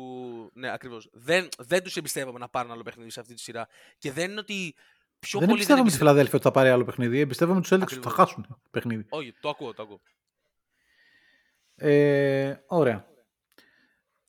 Μιλήσαμε 50 λεπτά για Celtics. Καλά είμαστε, νομίζω. Γιατί άμα το τραβήξουμε κι άλλο θα καταλήξουμε να χάσουμε και το παιχνίδι. Να πούμε ότι γράφουμε βέβαια έτσι Σάββατο. Ε, πόσες έχουμε σήμερα; Έχουμε 6, 6 Μαΐου. Μαΐου. 6 Μαΐου. Ε, είναι απογευματάκι κατά τις 9, οπότε σε μια ωρίτσα έχουμε και το παιχνίδι των ε, Knicks με το Miami. Οπότε μην το χάσουμε, να προλάβουμε να το δούμε. Ε, και αφού έχω, είναι το παιχνίδι που έχουμε μπροστά μας, για να παρακολουθήσουμε, τι βλέπεις εκεί να γίνεται. Ρε, εσύ κοίταξε να δεις. Θέλω οπωσδήποτε να δω αυτό το παιχνίδι, γιατί δεν έχω καταφέρει να κάτσω να δω παιχνίδι από αυτή τη σειρά μέχρι στιγμής. Θέλω να δω πώς παίζουν οι δύο ομάδες. Θεωρώ εντάξει, προφανώς θεωρώ κομβικό την επιστροφή του Ράντλ και νομίζω ότι φάνηκε αυτό στο δεύτερο παιχνίδι. Και προφανώς όλα θα κρυθούν από το αν θα παίξει ο Butler ή όχι. Δηλαδή δεν θεωρώ ότι οι Knicks θα καταφέρουν να χάσουν αυτό το παιχνίδι στο οποίο δεν θα παίξει ο Butler. Ωστόσο, μένει να το δούμε στο γήπεδο αυτό. Ψάχνω να δω αν υπάρχει κάποιο νεότερο για τον Butler. Να δω το injury report. Το μεσημέρι έβλεπα ότι δεν, α- δεν έχουν αφήσει πολλές πληροφορίες να διαρρεύσουν. Οπότε ίσως να είναι game time decision, δεν ξέρω πώς το σκέφτεται. Ε, στους projected starters πάντως είναι ο Butler. Στο injury report είναι game time decision, ναι. Λογικό. Ε, ε, από τη στιγμή που υπάρχει στους ε, projected starters νομίζω ότι θα παίξει. Ναι, είναι από δηλαδή, αυτούς τους α- παίκτες. αν είναι και στο 70% και στο 60% της ετοιμότητάς του να είναι, θα παίξει. Ερώτηση. Θεωρείς ότι μέχρι στιγμής στα φετινά playoffs είναι ο καλύτερος παίκτης των playoffs; Ναι, είναι. Είναι. Θα συμφωνήσω. Και ο Μπούκερ, βέβαια, να πούμε. Αλλά ο Μπούκερ έχει δίπλα του Durant, είχε, είχε μέχρι πρώτη τουλάχιστον τον Chris Paul.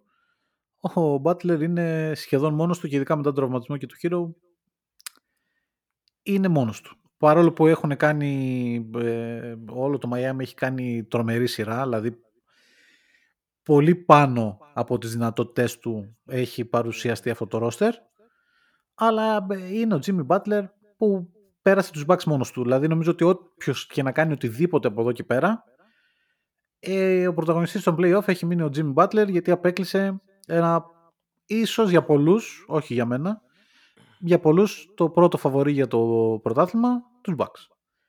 Και τους απέκλεισε με 4-1. Με κάνοντας αδιανόητα πράγματα. Και επί τη ευκαιρία να δώσουμε εδώ και ένα respect σε όλη τη δουλειά που έχει κάνει ο Τζίμι στο Miami, γιατί αυτό που βλέπουμε φέτος δεν είναι κάτι πρωτόγνωρο. Και πέρσι ήταν απίστευτο στα playoffs και θυμάμαι ειδικά χαρακτηριστικά το Game 6 μέσα στη Βοστόνη, όπου θυ- μου θύμισε κατευθείαν το αντίστοιχο Game 6 που είχε το 2012 ο Λεμπρόν στη Ναι. Βοστόνη, που Ναι, ήταν, ναι. νομίζω μπορούμε να συμφωνήσουμε, ήταν το πιο κρίσιμο παιχνίδι της καριέρας του εκείνη τη, με τη μέχρι τότε καριέρα του, που δεν ήταν πρωταθλητής, το Miami ετοιμαζόταν να αποκλειστεί. Είχαν αρχίσει να ακούγονται οι ψήθυροι της Βέβαια, αμφισβήτησης. βέβαια, βέβαια. Ναι, βέβαια.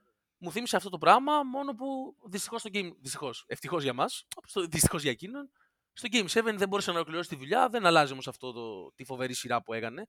Και το 20 ήταν απίστευτος. Απίστευτος ήταν και το 20. Και εκεί Ναι, ναι. νομίζω ότι. Ε, πήγε, τους πήγε στον Bubble Ακριβώς. μέχρι τέλους. Ακριβώς. Να δώσουμε ένα respect σε αυτό το. ως όλη τη δουλειά που έχει κάνει στο Miami και το πώς. Νομίζω ότι έχει καταφέρει όχι μόνο να ανεβάσει το δικό του το παιχνίδι, ειδικά στα playoffs κάθε χρόνο. Νομίζω ότι με το δικό του τρόπο έχει ανεβάσει και τους συμπαίκτες τους, τους συμπαίκτες του, ειδικά στο κομμάτι της αυτοπεποίθησης. Δηλαδή θεωρώ ότι και ο Αντεμπάγιο και ο Χίρο έχουν, έχουν κάνει benefit πάρα πολύ από την παρουσία του Butler. Γιατί έχουν πάρει πολύ αυτοπεποίθηση από το πώς παίζει μπάσκετ. Είναι φοβερά δύσκολο αυτό που κάνει το Miami. Με τους παίχτες αυτούς που έχει και τις επιλογές παιχτών που κάνει ε, να έχει πρωταγωνιστικό ρόλο, δηλαδή και φέτος που στη regular ήταν κακό, ήταν ομάδα που δεν άντεχες να κάτσεις να την παρακολουθήσεις. Σε έπαιρνε ο ύπνος ε, μπ- πριν τελειώσει η πρώτη περίοδος. Είναι φοβερό αυτό που κάνει πάλι στα play-off και είναι έργο εννοείται του Jimmy Butler, αλλά είναι όλου του οργανισμού των Miami και εννοείται του coach Spo, που Εννοείται. ο άνθρωπος είναι μάνα. Είναι στην κορυφή, είναι σε αυτό που κάνει. Είναι μανούλα ρε παιδί μου. Είναι γεννημένος να κάνει αυτό. Νομίζω ότι είναι και συζήτηση για τον καλύτερο προπονητή στον κόσμο αυτή τη στιγμή. Συμφωνώ, εγώ συμφωνώ σε αυτό. Και ένα μεγάλο respect μου να πάει στον Bat Riley, ο οποίος πάρα πολύ εσκεμμένα εδώ και χρόνια κάνει μια συλλογή από παίκτες, είτε undrafted, είτε παίκτες τους οποίους τους έχουν αμφισβητήσει και τους δίνει μια ευκαιρία να αποδείξουν την αξία τους. Που ένας τέτοιος παίκτης ήταν και ο Jimmy Butler, γιατί να θυμίσουμε εδώ ότι το καλοκαίρι του 19 που πήγε στο Miami, ο λόγος που πήγε στο Miami ήταν γιατί η Φιλαδέλφια αρνήθηκε να τον υπογράψει και προτίμησε ανταυτού τον, Jimmy, Ba- τον, ε, τον Bias Harris. Ναι, ναι. Το οποίο σήμερα νομίζω ότι μπορούμε να συμφωνήσουμε πόσο αστείο είναι και ακούγεται. Έτσι. Εννοείται. Ε, ωραία, αφού δώσαμε τα respect μας, πάμε να περάσουμε στη σειρά και με τη Νέα Υόρκη όμως. Αρχικά να πω πόσο. Για να στο κάνω να- πιο εύκολο, θες να μου Ναι, πεις ναι. ποιον θέλεις; Και μετά να μου πεις τι βλέπουμε. Θέλω σίγουρα τη Νέα Υόρκη. Είμαι 100% σίγουρος ότι θέλω τη Νέα Υόρκη. Εγώ Θέλω τη είμαι Νέα 100% Υόρκη. σίγουρος ότι θέλω Μαϊάμι. Ωραία. Άκου, να- άκου ποια είναι τα επιχειρήματά μου. Αρχικά ε, δεν εμπιστεύομαι καθόλου το Ράντλ και θεωρώ ότι αν με τις άμυνες που είχε αντιμετωπίσει μέχρι τώρα είναι τόσο κακός στα ποσοστά, με την άμυνα των Celtics δεν θα έχουμε κανένα πρόβλημα. Και θεωρώ ότι αν πάρουμε κάτι σαν αυτό που κάνουμε σε αυτά τα δύο παιχνίδια στο Harden και το εφαρμόσουμε στον Branson, ο οποίος άλλο ένα shout-out στον Jalen Branson είναι φοβερός φέτος, είναι απίστευτος. Εντάξει. Νομίζω ότι έχουμε τη συνταγή για να μην έχουμε μια πολύ μακριά και ζώρικη σειρά με τη Νέα Υόρκη. Το μόνο βέβαια αντιπιχείρημα, όχι το μόνο, ένα πολύ σοβαρό αντιπιχείρημα είναι αυτό που συζητάμε τόση ώρα, ότι κατά πόσο μπορεί να εμπιστευτεί σε αυτή την ομάδα να μην υποτιμήσει τη Νέα Υόρκη. Έτσι. Ακριβώς λοιπόν, αυτό είναι το δικό μου το επιχείρημα. Δεν, το συζη- δεν συζητάω για αγωνιστικά ή σε θέμα προσωπικότητας. Αν οι Celtics παίξουν, τη σειρά με τη Νέα Υόρκη την κλείνουν, να σου πω, το πολύ 4-1. Αλλά επειδή είμαι, όχι δεν είμαι σίγουρος ότι δεν θα τους υποτιμήσουν, αλλά είμαι σίγουρος ότι θα τους υποτιμήσουν, τη σειρά τη φοβάμαι πολύ. Έχουν μπει στο μυαλό μας ήδη από τη regular.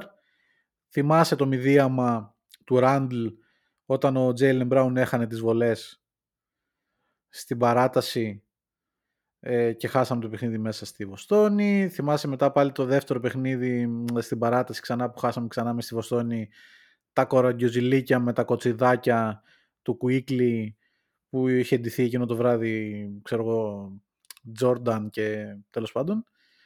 Ήταν μακράν το πιο εκνευριστικό παιχνίδι που θυμάμαι τα τελευταία χρόνια να έχω παρακολουθήσει τους Celtics, να θέλω να σπάσω την τηλεόραση κάθε φορά που στο πλάνο ερχόταν ο Quickly και έκανε αυτό το εκνευριστικό κουνούς στο κεφάλι του με τα κουρτινάκια στο, στο κεφάλι. Ε, εμένα πνευματικά τουλάχιστον με έχουν επηρεάσει πάρα πολύ οι Knicks, δεν τους θέλω καθόλου. Γιατί είμαι σίγουρος ότι θα τους υποτιμήσουμε και είμαι σίγουρος ότι θα μας τιμωρήσουν μέχρι ένα σημείο. Θα μας δυσκολέψουν. Περισσότερο από το Μαϊάμι που είμαι σίγουρος από την άλλη ότι δεν θα τους υποτιμήσουμε και θα παίξουν, εντάξει η η διαφορά δυναμικότητας εννοείται ότι είναι μεγάλη και αν δεν τους υποτιμήσουμε θα φανεί και μέσα στο γήπεδο. Και ας έχουν τον Jimmy Butler. Ωραία. Δύο αντιπιχειρήματα έχω σε αυτό.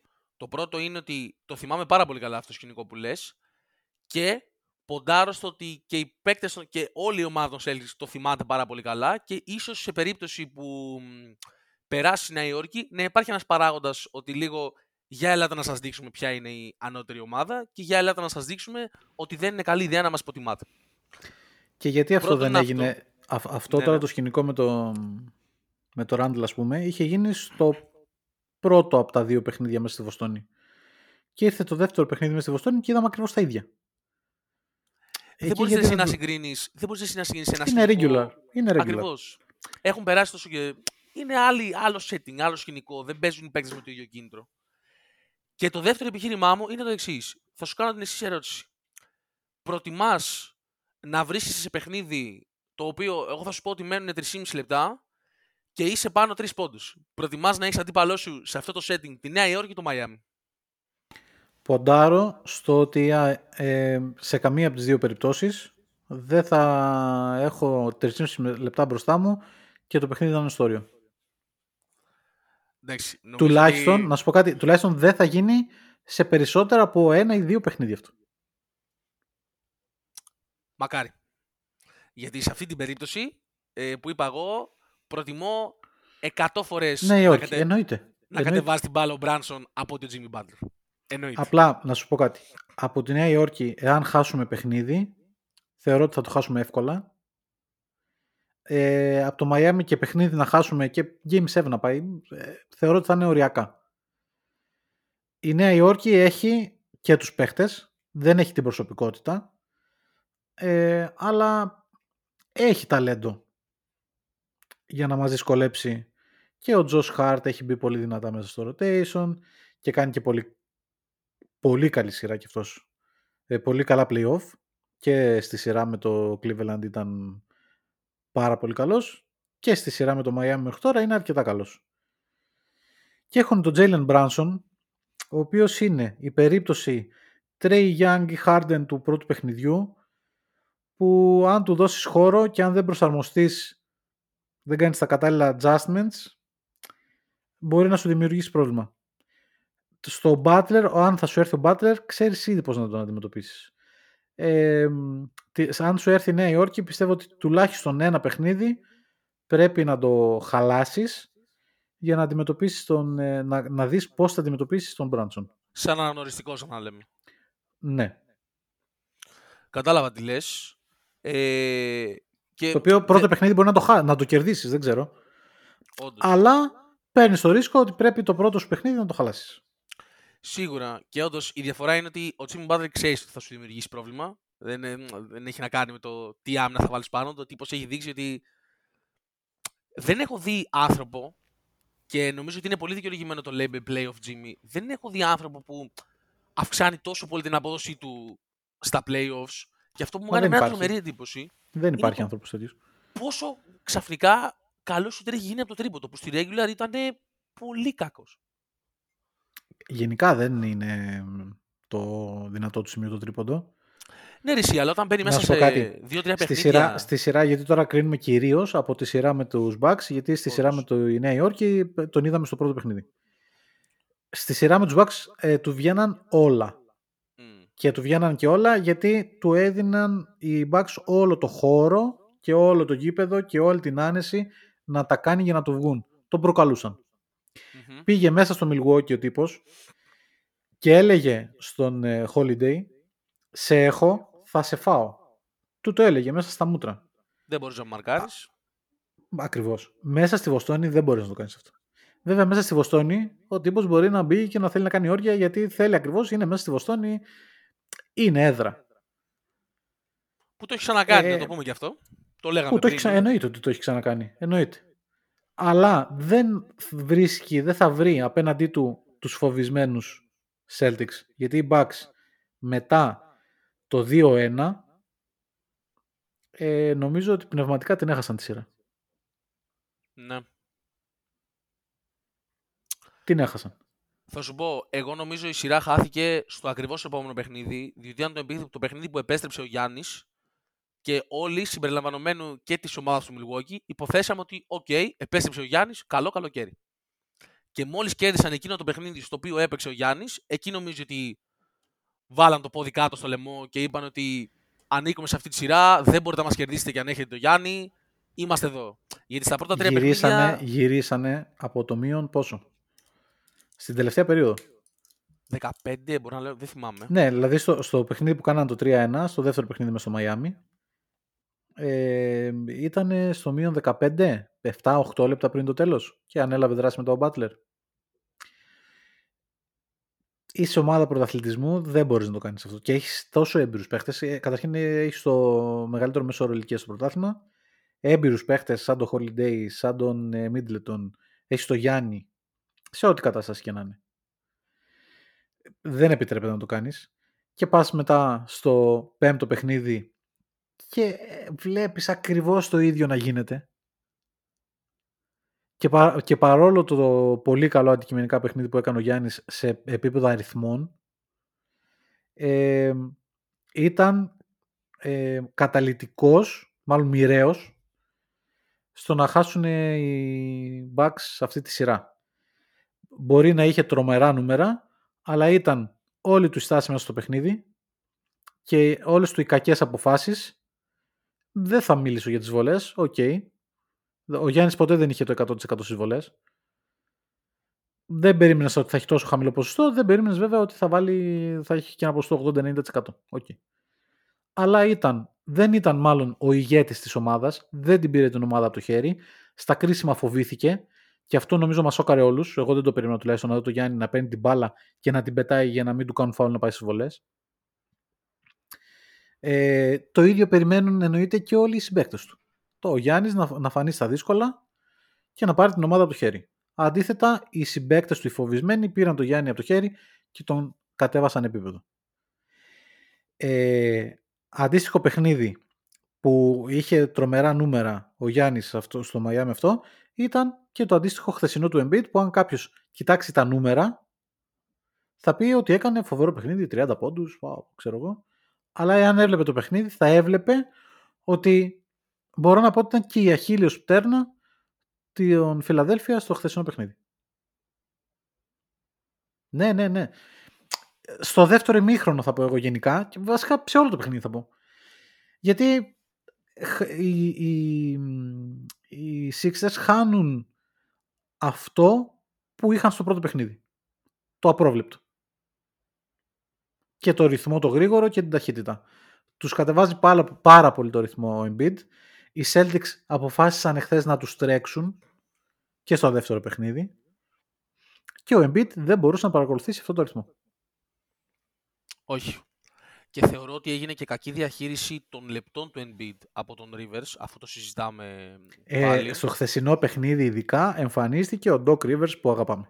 Α, ακριβώς, που αγαπάμε. Ο και Doc Rivers που λέμε τώρα πόσο καιρό ότι τη σειρά με τη Φιλαδέλφια δεν τη φοβόμαστε γιατί είναι ο Doc Rivers. Γιατί και 3-1 υπέρ της Φιλαδέλφια να πάει σειρά δεν είσαι σίγουρος ότι θα την κλείσει. Ακριβώς. Και δεν γίνεται ρε εσύ τώρα ένας παίκτης ο οποίος παίζει με διάστρεμα στο γόνατο, είναι τόσο κιλά, είναι τε- τόσο ύψος, να έχει φτάσει η τρίτη περίοδος και να τον έχεις παίξει ήδη 30 λεπτά. Αν τον θέλεις να τον έχεις μέσα στην τέταρτη περίοδο. Δεν γίνεται απλά.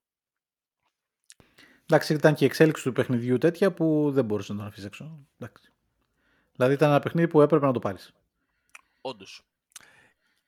Δεν μπορείς να αφήσεις το στάσου έξω. Τέλος πάντων, εντάξει, ναι, μην γυρίσουμε πάλι στους Celtics. Ναι, ναι, ναι, ναι. Για να επιστρέψω σε αυτό που λέγαμε, μένω στο επιχείρημά μου ότι θέλω Νίξ και ο βασικός λόγος είναι ότι δεν εμπιστεύομαι σε καμία περίπτωση, γιατί λέμε τόση ώρα πόσο δεν εμπιστευόμαστε τους Celtics. Από την άλλη, εγώ δεν εμπιστεύομαι καθόλου τους Knicks ότι μπορούν να κλείσουν ένα close παιχνίδι, ειδικά μέσα στη Βοστόνη. Θεωρώ ότι ο Ράντελ θα υποπέσει σε κακές συνήθειες που τον έχουμε δει στη regular season να παίρνει αδικαιολόγητα shoot, ε, υπερεκτιμώντας πολύ τις ικανότητές του, θα πω εγώ. Και γενικά θεωρώ ότι αν μπορέσεις να κλείσεις τη διοίκηση του Μπράνσον, που, στην οποία κάνει πολύ ζημιά, δεν θα έχουν σκοράρισμα στην τέταρτη περίοδο. Μετά από ένα σημείο οι Knicks ότι θα αγχωθούν και δεν τους εμπιστεύουν ότι διαχειριστούν. Από την άλλη, αν βρεθούμε σε close game με το Miami, είτε παίζουμε στη Βοστόνη, είτε παίζουμε στο Miami, καλή μας τύχη. Ειδικά από αυτή την εικόνα που έχουμε δει φέτος, γιατί δεν μιλάμε μόνο για τον Butler. Το Miami ξαφνικά έχει βρει παραγωγή από παίκτες τύπου Gabe Vincent, ο οποίος έχει βάλει μεγάλα σουτ σε αυτή την post-season, έτσι. Ο Αντεμπάγιο είναι ένας φοβερός playmaker μόλι πιάνει την μπάλα στο high post. Πιάνει πολλά κοψίματα, δου- δουλεύει πολύ ωραία η επίθεση με τον Αντεμπάγιο στο high post. Και γενικά τους τους εμπιστεύομαι, δεν χρειάζεται να είμαι ακριβώ, τους εμπιστεύομαι πολύ περισσότερο στο να κλείσουν ένα παιχνίδι. Σε επίπεδο ματσαρισμάτων στους ψηλούς, νομίζω ότι με το Miami είμαστε αρκετά καλά. Δηλαδή Ναι, αν και το με δεις- Rob και με Horford, Ναι, ναι, ναι. ναι. νομίζω στου- σε, στους ψηλούς ματσάρουμε αρκετά καλά. Δεν νομίζω ρε, εσύ, ότι υπάρχει κάποια ομάδα που μπορείς να πεις ότι έχουμε mismatch. Δηλαδή έχουμε τόσο γεμάτο roster σε όλες Ναι. τις θέσεις που δεν μπορείς να πεις ότι έχουμε ένα mismatch με κάποια ομάδα. Αυτό ήθελα να προσθέσω. Ε, εγώ να σου πω ότι θέλω Miami και βλέπω Knicks. Δεν βλέπω τον τρόπο που το Miami θα, το φτάσει, θα φτάσει και αυτή τη σειρά μέχρι το τέλος. Λοιπόν, εγώ θέλω Knicks. Εγώ το ακριβώς αντίθετο. Θέλω Knicks, αλλά βλέπω Miami. Οπότε ό,τι και να γίνει κάποιος από τους δύο θα είναι ευχαριστημένος. Ακριβώς. Μια χαρά. Και όλα καλά. Ε, θεω, εντάξει, μπαίνουμε, αν περάσουμε και πάνε όπως είπαμε τα πράγματα και πάμε σε τελικούς, είτε με το Μαϊάμι είτε με τη Νέα Υόρκη, μπαίνουμε σαν απόλυτο φαβορή. Και νομίζω ότι θα βγούμε και πρωταθλητές Ανατολής. Σίγουρα μπαίνουμε σαν απόλυτο φαβορή. Ε, και για να πάμε και λίγο στη Δύση, ε, θεωρώ όμως ότι από τη Δύση υπάρχουν ομάδες αυτή τη στιγμή που μένουν που μπορούν να μας κάνουν τη ζημιά. Με νούμερο ένα ομάδα που εγώ από την αρχή της χρονιάς την πιστεύω πάρα πολύ, οι Nuggets. Έτσι. Και τους πιστεύω πάρα πολύ από την αρχή της χρονιάς, διότι μου θυμίζουν πάρα πολύ την πορεία χτισήματος ομάδας στο Celtics. Είναι μια ομάδα που έχει ένα συγκεκριμένο πυρήνα εδώ και πάρα πολλά χρόνια. Okay.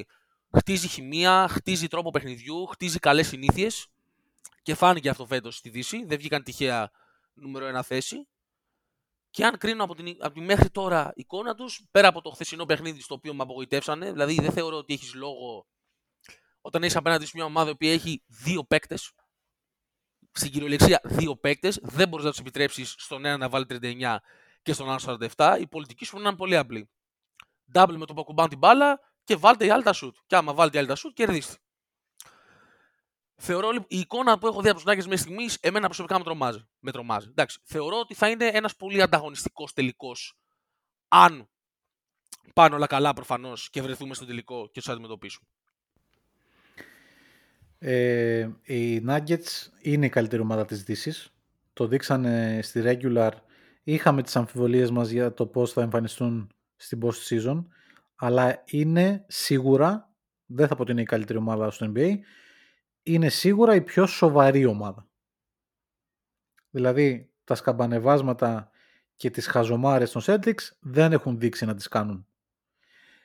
Ε, σε επίπεδο roster είναι η, η, πιο πλήρη, είναι η πιο πλήρης ομάδα, ναι, στη Δύση. Ε, νομίζω ότι η σειρά με το Phoenix θα την κλείσουν, ναι, δεν νομίζω ότι θα... Όπως, δηλαδή και σε Game 7 να πάει, νομίζω ότι οι Nuggets θα περάσουν. Ε, για το λόγο ακριβώς αυτό ότι και χωρίς Chris Paul ε, στο Phoenix μένουν δύο λύσεις. Ο Booker και ο Durant. Θα μου πεις ναι είναι ο Booker και ο Durant. Οκ, okay, δεν νομίζω ότι φτάνουν. Κάτι πάνω σε αυτό. Δεν νομίζω, από την εικόνα πήρα το χθεσινό παιχνίδι, δεν νομίζω ότι το, το χωρίς Chris Paul είναι απαραίτητα κακό. Διότι συμφωνώ, χωρίς Chris Paul συμφωνώ. χθες, έγινε το εξής το οποίο δεν είχε γίνει στα προηγούμενα παιχνίδια. Οι Suns τρέξαν. Ακριβώς. Κρατάει πολύ την μπάλα ο Chris Paul και στερεί αυτά τα δευτερόλεπτα κατοχής, τα στερεί από τα χέρια του Durant και του Booker. Ακριβώς. Ναι, δεν διαφωνώ. Αλλά εντάξει, ρε παιδί μου, είναι και η εμπειρία, είναι όλο τώρα του, Βέβαια, βέβαια. με τον Chris Paul. Είναι, Αλλά είναι αυτό που άλλο λες να εσύ. παίζεις με, γιατί δεν υπάρχει και. Δηλαδή, η εναλλακτή ποια είναι; Καμία. Αυτό είναι το Ποιος θέμα. είναι ο, ο manager στο γήπεδο του Phoenix αυτή τη στιγμή που θα σου οργανώσει το παιχνίδι; Δεν νομίζω ότι υπάρχει εναλλακτική. Αντίστοιχη του βεληνικού του, του Chris Paul. Βέβαια. Και είναι αυτό που λέμε ότι δεν μπορεί. Και γι' αυτό για μένα είναι η, η μαγεία του NBA. Δεν μπορείς με δύο παίκτες να πάρεις μια σειρά. Μπορείς να πάρεις ένα παιχνίδι. Μπορείς να πάρεις και δύο παιχνίδια. Δεν μπορείς να πάρεις μια σειρά με δύο παίκτες. Ειδικά όταν έχεις απέναντί σου μια ομάδα ε, όπως οι Nuggets. Και το λέω εγώ που. Που, όταν που έχει και αυτή το superstar της. Ακριβώς. Και το Δεν λέω εγώ που είναι όταν μια ξεκίνησαν τα ομάδα- playoffs, Memphis ή Atlanta ή... Ναι. είναι μια ομάδα πάρα πάρα πολύ καλή. Και σε αυτό που θέλω να διαφωνήσω επίσης είναι ότι εγώ προσωπικά δεν είχα ιδιαίτερη αμφιβολία για το ότι οι Nuggets θα μπουν στα playoffs και θα δείξουν αυτή την εικόνα. Αν αναλογιστείς τι κάναν στη φούσκα που ήταν υγιείς, και αν αναλογιστείς και την πορεία τους στα playoffs τα τελευταία δύο χρόνια, τα οποία ήταν χωρίς Jamal Murray και χωρίς Michael Porter Jr., η οποία κατά τη γνώμη μου ήταν αξιοπρεπέστατη. Ναι. Έτσι. Εγώ δηλαδή δεν είχα αμφιβολία για αυτή την ομάδα και ο λόγος είναι ότι με το Jokic στο playmaking η επίθεσή τους τρέχει αέρα. Δεν, δεν κολλάει μπάλα πουθενά. Κανένα κόλλημα. Έχουν σουτέρ, έχουν τον Άρον Γκόρντον ο οποίος προσφέρει παντού. Έτσι. Και είναι αυτό που σου λέω, ότι είναι ομάδα που μπορεί να κάνει τη ζημιά. Μπορεί δηλαδή αυτό το παιχνίδι να στο στερήσει αυτό το παιχνίδι που θα είσαι inconsistent όπου και να παίξεις και θα παίξεις όπως παίξαμε στο Game 1 με τη Φιλάδελφη. Θα σου στερήσει πάρα πολύ άνετα. Και γι' αυτό του φοβάμαι. Ε, ναι, δεν έχεις άδικο. Αλλά είναι και το θέμα εμπειρίας που νομίζω ότι θα παίξει ρόλο τώρα σε, αυ- εάν φτάσουμε σε τελικούς με τους Nuggets. Ε, νομίζω ότι σε Game 7 θα κρυθεί. Τέλος πάντων νομίζω ότι πολύ δύσκολα, θα είναι πολύ δύσκολη σειρά ούτως ή άλλως. Ε, ελπίζω να μην δούμε τρόπο αντιμετώπισης ε, που είδαμε με άλλους αντίστοιχους πάρα πολύ καλούς guard που μας έκαναν τη ζημιά και το Young και το Harden εννοώ ε, απέναντι στον Τζαμάλ Μαρή. Ο Γιώκητ συμβιβάζει σε ότι είναι ο Γιώκητ και θα κάνει το καλύτερο για να τον αντιμετωπίσεις, αλλά είναι ο Γιώκητ. Περιμένεις τι μπορεί να σου κάνει. Οπότε επικεντρώνεσαι στο γύρω-γύρω ε, να μην χάσεις από αυτό. Επίση, ο Γιώκητς αμυντικά είναι μια τρύπα. Να το πω ευγενικά. Ακριβώς. Μπορείς να τον σημαδέψεις στην άμυνα. Έτσι. Ε, νομίζω θα περάσει το Denver. Δεν, δεν νομίζω ότι αξίζει να συζητήσουμε για το ενδεχόμενο των Suns. Μπορεί να περάσουν οι Suns, έτσι δεν το συζητάμε. Αλλά είναι φαβορή, πολύ μεγάλο φαβορή κατά τη γνώμη μου και στο χθεσινό παιχνίδι που οι Suns το κεγόντουσαν. Η Denver, το Denver όχι και τόσο και το έδειξε μέσα στο παιχνίδι. Ε, το οποίο θα μπορούσε να έχει γίνει ροντέο εάν έμπαιναν κάποια σουτ στο τέλος από το Denver, με σουτ που ελεύθερα με πολύ καλές προϋποθέσεις. Αν έμπαιναν, το παιχνίδι θα είχε γίνει ροντέο. Ναι, και η σειρά αυτή σ- κατά κάποιο τρόπο μου θυμίζει τη δικιά μας περσινή σειρά με τους Nets. Εμείς πήγαμε να αντιμετωπίσουμε τους Nets πολύ προετοιμασμένοι. Ξέραμε ότι έχουν δύο παίκτες που μπορεί να σου κάνουν τη ζημιά και όλο το defensive game plan επικεντρώθηκε εκεί. Κάναμε τον Durant να κάνει τη χειρότερη σειρά της καριέρας του με τρομακτική διαφορά. Έτσι. Και γι' αυτό ήρθε και το αποτέλεσμα το 4-0. Και αυτό κολλάει σε αυτό που είπα πριν. Ότι δεν μπορείς να μπαίνεις να παίζεις με μια ομάδα η οποία έχει επιθετικά δύο παίκτες και να, να τους επιτρέψεις αυτούς τους δύο παίκτες να πάνε στα σπότ τους, να κάνουν ό,τι θέλουν μες στο γήπεδο, να σκοράρουν, να δημιουργήσουν. Ο Ντουράντ χθες ήταν σχετικά άστοχος και έβαλε 39 πόντους. Έτσι. Ναι, ναι. Είναι συνταγή για να χάσεις. Αυτό, είναι- ε, γι' αυτό είπα ότι με απογοητεύσανε χθες.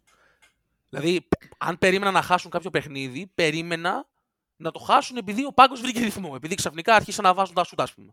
Έτσι δικαιολογώ να χάσεις. Αλλά το χθεσινό δεν ξέρω. Ε, στη σειρά Lakers Warriors. Δεν πε- περίμενα. Δεν ξέρω αν ακόμα περιμένω να σου πω την αλήθεια μετά από αυτό που είδα στο πρώτο παιχνίδι. Περίμενα ότι οι Warriors θα την πάρουν σχετικά εύκολα τη σειρά. Μπορεί εν τέλει να την πάρουν. Μπορεί να τη χάσουν, δεν ξέρω. Αλλά είναι αυτό ότι πλέον δεν ξέρω. Μμμ. Δηλαδή είδες ένα πρώτο παιχνίδι των Lakers που ο Άντωνι Ντέιβις ήταν, τι να πω, Απίστευτος. απίστευτος. Ήταν Έκανε ό,τι απίστευτος. ήθελε. Ήταν, ήταν ο απόλυτος κυρίαρχος ε, σε όλες τις πλευρές του γήπεδου. Ο δεύτερος παίκτης, αν δεν κάνω λάθος, στην ιστορία που έκανε 30-20 στα playoffs μετά τον Duncan. 30 πόντους plus, ναι, 20 ναι. rebound plus, αν δεν κάνω λάθος. Στο δεύτερο παιχνίδι που οι Warriors το πήραν εύκολα, δεν ήταν καλός ο Davis. Ναι, είναι Ο- the Anthony οπότε- Davis experience. Ναι, εντάξει, το έχουμε αυτό τώρα. Το... Ποιος το... Κάπου το διάβασα σήμερα στο Facebook ότι οι Celtics είναι ο Άντωνι Davis σε ομάδα. Θα κάνει ένα τρομερό παιχνίδι και ένα... ε, Πολύ που ωραία δεν θα ανάλογη. εμφανιστεί, ξέρω εγώ. Ναι. Μμμ. Ε, οπότε το επόμενο παιχνίδι αναμένεται να είναι καλό από τον Άντωνι Davis. Η σειρά πλέον έχει περάσει στο Los Angeles. Ναι. Ε, ακούω πολύ και ιδιαίτερα από τους ε, συμπαθείς φίλους των Lakers. Ακούω μια υπέρμετρη αισιοδοξία και μια αυτοπεποίθηση που κατά τη γνώμη μου δεν βασίζεται κάπου. Ότι θα την περάσουν τη σειρά και ότι θα πάνε και πρωτάθλημα και θα έρθουν και θα το σηκώσουν και μέσα στη Βοστόνη, ξέρω εγώ. Καλά, ηρεμία. Ναι, δηλαδή, οκ. κα- έχουν- είναι η μέρα με τη νύχτα η ομάδα των Lakers σε σχέση με το τι ήταν πριν την trade deadline. Αλλά εντάξει, δεν έγιναν και πολύ σοβαροί contenders ε, ξαφνικά. Πάνω σε αυτό που λες τώρα... ήθελα να Πέρασαν, τονίσω- σι- σι- να, για να τελειώσει, πέρασαν, Βέβαια, δηλαδή αυτό που τους έχουμε δει είναι τη σειρά με το Memphis, οπότε κατά τη γνώμη μου δεν είδαμε τίποτα σοβαρό. Δηλαδή το Memphis δεν το έχω σε καμία απολύτως εκτίμηση. Μμμ. Οπότε το μόνο δείγμα γραφής απέναντι σε σοβαρή ομάδα που είδαμε από τους Lakers ήταν απέναντι στους Warriors. Που παραδέχομαι ναι, έδειξαν πολύ καλά δείγματα. Μπορούν να το συνεχίσουν; Δεν ξέρω.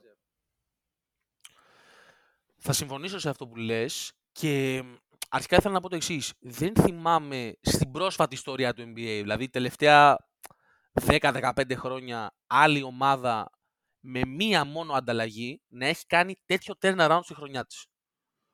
Έτσι. Και με μία μόνο ανταλλαγή. Εντάξει, έγιναν και άλλες προσθήκες μετά, αλλά όλο αυτό που το πυροδότησε ήταν αυτή η κίνηση. Δηλαδή, οι τύποι ξεκινήσανε με 2-10 και τώρα ξαφνικά έχουν βρεθεί σε δεύτερο γύρο των playoffs. Μόνο και μόνο γι' αυτό νομίζω ότι αξίζουν τα respect. Και ας, Ναι, ναι. και ας ήταν όντως τυχεροί αυτό που λες, είτε ήταν όντως τυχεροί, γιατί πετύχανε μια ομάδα που είναι το Memphis, όπου ό,τι και να θες να Το πεις για ήθελε αυτό- όλη η Δύση. Όλη η Δύση. ναι, το ναι, ήθελε. ναι. Δεν είναι έτοιμη. Δηλαδή, εγώ προσωπικά το Memphis παικτικά πάντα, γιατί με αυτά τα καραγκιουζλίκια που είδα από τον Μωράν δεν θέλω ούτε να τον βλέπω, δεν, δεν με αφορά τι κάνει. Ε, παικτικά όμως, αν το δεις καθαρά από την άποψη του γηπέδου, είναι μια ομάδα που έχει νεανικό ταλέντο. Έχει ένα πυρήνα τριών παικτών οι οποίοι ε, μπορούν να αναπτυχθούν και να φτιάξουν ένα contender με τα κατάλληλα κομμάτια γύρω τους. Κάναν τώρα και την πολύ τη φανταστική επιλογή για το franchise ότι διώξαν τον Dylan Brooks, επιτέλους. Απλά δεν, φέτος δεν ήταν έτοιμοι. Δεν είχαν σε αυτό το επίπεδο. Έτσι. Και γι' αυτό οι Lakers ήταν τυχεροί που τους πετύχανε. Είναι Ήθελα να πω ασόβαρη το- ομάδα. Όσο Βέβαια. ταλέντο και να έχει, είναι ασόβαρη ομάδα. Και ήθελα να πω και το εξής για το Game 1 Lakers Warriors. Ε, η, αν θυμάμαι καλά, ε, μπορώ να κάνω λάθος για σύμπληνα στα νούμερα. Οι Warriors βάλαν 21 τρίποντα. Και οι Lakers βάλαν 6, αν θυμάμαι. Και Σωστά, βρήκαν ναι. τρόπο οι Lakers να κερδίσουν το παιχνίδι. Αυτό δεν νομίζω ότι εγώ, ειδικά στην πολύ πρόσφατη ιστορία του NBA που όλοι παίζουν με το τρίποντο και συνήθω η ομάδα που βάλει τα περισσότερα τρίποντα κερδίζει το παιχνίδι, δεν νομίζω ότι το έχουμε ξαναδεί. το επέλεξαν αυτό οι Lakers να το κάνουν. Ε, είπαν ότι θα ζήσουν ή θα πεθάνουν από το τι θα κάνουν οι Warriors από τα, από τα τρίποντα. Δηλαδή απο- αποφάσισαν, επέλεξαν να κλείσουν, να σφραγίσουν τη ρακέτα, να είναι ο κυρίαρχος ο Davis και στις δύο πλευρές του γηπέδου και αποφάσισαν να ζήσουν με το, αν, με το ποσοστό ευστοχίας των Warriors από το τρίποντο. Είναι ρίσκο; Τεράστιο. Τους Warriors έχεις απέναντί σου. Εννοείται ότι είναι τεράστιο ρίσκο. Τους βγήκε. Ξεκάθαρα τους βγήκε. Γιατί ε, πάνω από το 60% των προσπαθειών των Warriors ήταν από το τρίποντο. Δεν έμπαιναν, σταμάτησαν να μπαίνουν μέσα. Και φαίνεται και από τις βολές που ε, έκλεισαν με 29 βολές νομίζω οι Lakers, οι Volakers και ε, απ' την άλλη είχαν 6 βολές οι Warriors για να μην παρεξηγηθώ πάλι από τους συμπαθέστατους φίλους των Lakers δεν λέω ότι δεν ήταν έτσι, προφανώς είναι 6 βολές με τον τρόπο παιχνιδιού των Warriors μπορεί να είναι και πολλές ε, στο δεύτερο παιχνίδι είδαμε το ανάποδο το πήραν οι Warriors εύκολα δεν ξέρω λοιπόν ε, πιστεύω ότι θα το πάει έτσι θα το πάνε έτσι οι Lakers τη σειρά ότι θα πάνε και θα δουν αν ζουν ή αν πεθαίνουν από το παιχνίδι, από το ποσοστό ευστοχίας των Warriors. Νομίζω ότι εκεί θα, το, θα τη στηρίξουν τη σειρά και αν τους βγει. Δεν ξέρω αν θα τους βγει. Δεν είμαι πολύ σίγουρος. Ε, αλλά ο Clay Thompson στο δεύτερο παιχνίδι ξεκίνησε να τα βάζει. Αν ο Clay Thompson, ναι, αν ο Clay Thompson αρχίζει να τα βάζει, συνεχίσει μάλλον να τα βάζει, δεν θα περάσουν καλά οι Lakers. Δεν ήταν και στο δεύτερο παιχνίδι τώρα η διαφορά τώρα δεν ήταν για τους 30 από τους που φάγανε, γιατί το έχει αυτό ο LeBron, ότι όταν δει ότι ένα παιχνίδι δεν, δεν είναι πολύ ανταγωνιστικό και, ε, ε, δεν, και χρειάζεται πάρα πολύ μεγάλη προσπάθεια για να το πάρουν, οι Lakers το παρατάνε. Και το παρατήσαν νομίζω από την τρίτη περίοδο και πριν τα μέσα της τρίτης περίοδου το παρατήσαν. Οπότε ξέφυγε και όλο το παιχνίδι μετά. Ε, δείχνουν πολύ μεγάλη σταθερότητα οι Lakers. Ο LeBron έχει δείξει να συμβάζεται με το ρόλο του, ότι πλέον είναι νέος superstar της ομάδας, αλλά δεν θα την πάρει από το χέρι αγωνιστικά να την πάει στον παράδεισο. Έχει συμβιβαστεί με αυτό και έχει δώσει σε νεότερα παιδιά, όπως τον Austin Reeves, όπως τον D'Angelo Russell και στον Davis, έχει δώσει τα κλειδιά για να πάνε την ομάδα παρακάτω. Ρούι Χατσιμούρα. Οκ. Α, οκ, αυτό. Ναι. Ε, αλλά το, το αναγνωρι... πρέπει να το, το αναγνωρίσουμε αυτό του Λεμπρόν. Δεν το έχει κάνει ποτέ ξανά στην καριέρα του. Ναι, και δεν νομίζω Και ότι το έχει κάνει τώρα. Εμπιστευτεί- Και δεν νομίζω ότι έχει εμπιστευτεί συμπαίκτες με αυτόν τον τρόπο. Ναι, ναι, ναι, ποτέ. Δηλαδή, το να βλέπω στην τέταρτη περίοδο ε, τον Austin Reeves να του ζητάει την μπάλα ο Λεμπρόν, να μην του τη δίνει και απλά να παίρνει την επίθεση πάνω του και ο Λεμπρόν να είναι εντάξει με αυτό, δεν νομίζω ότι το έχουμε ξαναδεί. Και νομίζω ότι είναι ένα κράμα το ότι ξέρεις, Father Time is undefeated. Αναγκαστικά το σώμα του έχει αρχίσει και τον αφήνει. Προφανώς παίζει ακόμα σε ένα πολύ ψηλό επίπεδο. Αλλά είναι αυτό που λες ότι δεν έχει πλέον τη, την ικανότητα να πάρει την ομάδα από το χέρι και για 40 λεπτά να είναι ένα locomotive που πηγαίνει έρχεται στο καλάθι με την πλήρη άνεση. Έτσι. Και προφανώς, αν θέλουν οι Lakers να συνεχίσουν αυτή την εικόνα σειρά και να την πάνε μακριά, πρέπει να είναι και πιο εύστοχος. Ναι, σίγουρα. σίγουρα. Έτσι. Γιατί πλέον το παιχνίδι του είναι αυτό. Mid-range, τρίποντο. Εκεί επηρεάζει περισσότερο σ- από άψη σκοραρίσματος το παιχνίδι. Οπότε σίγουρα πρέπει να βρει έναν τρόπο να είναι πιο effective. Προσωπικά, εγώ δεν πιστεύω ότι θα τους βγει αυτή η, η τακτική των Lakers και θεωρώ γενικά ότι οι Warriors θα περάσουν από αυτή τη σειρά. Απλά θεωρώ ότι θα είναι μια πολύ ανταγωνιστική σειρά και ότι οι Warriors για να καταφέρουν να περάσουν πρέπει να πάρουν παραγωγή από όλους. Όπως, όπως κάνανε χθες. Που και ο Clay ήταν σε φοβερή βραδιά και όλοι οι υπόλοιποι ήταν, παίξανε σε ένα υψηλό επίπεδο. Για τους Warriors, ε, ε, η αλήθεια είναι ότι η μόνη ομάδα από τη Δύση που έλεγα ότι φοβάμαι σε θέμα τελικών είναι οι Warriors. Ε, στην πρώτη σειρά απέναντι στους Kings, ναι μεν και το Sacramento είχε πάρα πολύ καλή ομάδα φέτος και βασικά είναι μια κόπια των Warriors, ουσιαστικά. Δεν περίμενα ότι θα τους προβληματίσουν τόσο πολύ όμως και ότι θα πάνε σε Game 7 που εντάξει εύκολα το πήραν αλλά μέχρι το ημίχρονο δεν ήταν πολύ εύκολη η ζωή των Warriors. Και ναι μετά είδαμε μια κατάρρευση από τους Kings και τον ε, Steph να κάνει παπάδες. Για το αν δηλαδή περιμένω να δω πώς θα τελειώσει η σειρά με τους Lakers και αν περάσουν οι Warriors θέλω να δω πώς θα περάσουν για να κρίνω δηλαδή με μπέρδεψαν λίγο.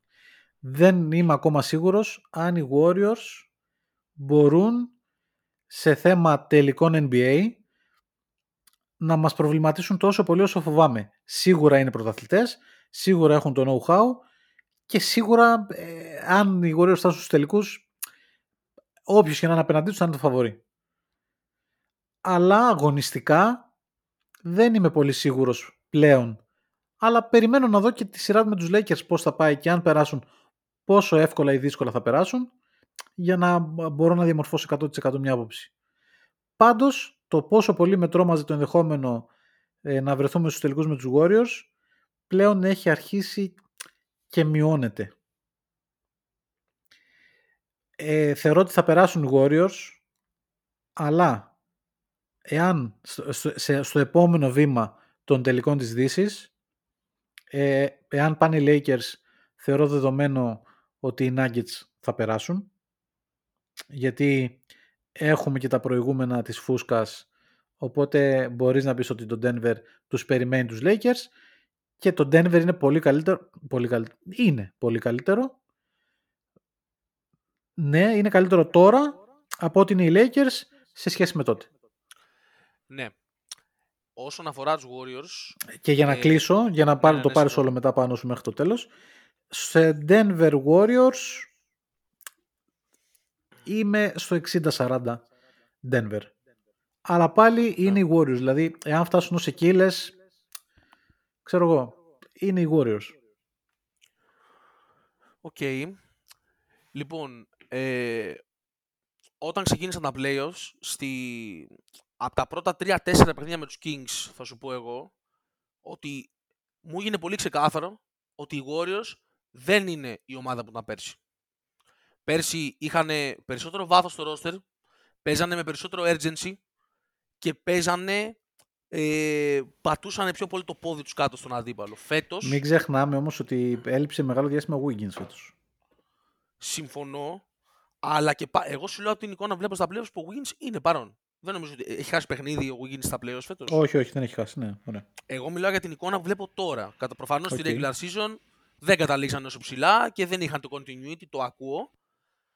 Ε, αλλά και πάλι δεν αισθάνομαι, δεν αισθάνομαι τον ίδιο φόβο που αισθανόμουν για αυτή την ομάδα πέρσι, την οποία εγώ πέρσι την είχα από την αρχή χρονιά στο φαβορή για το πρωτάθλημα. Δεν, δεν τους αμφισβήτησα στιγμή. Στη σειρά με τους Kings μου δείξανε ότι και αυτοί υποπέφτουν σε λάθη και αφήνουν το παραθυράκι ανοιχτό.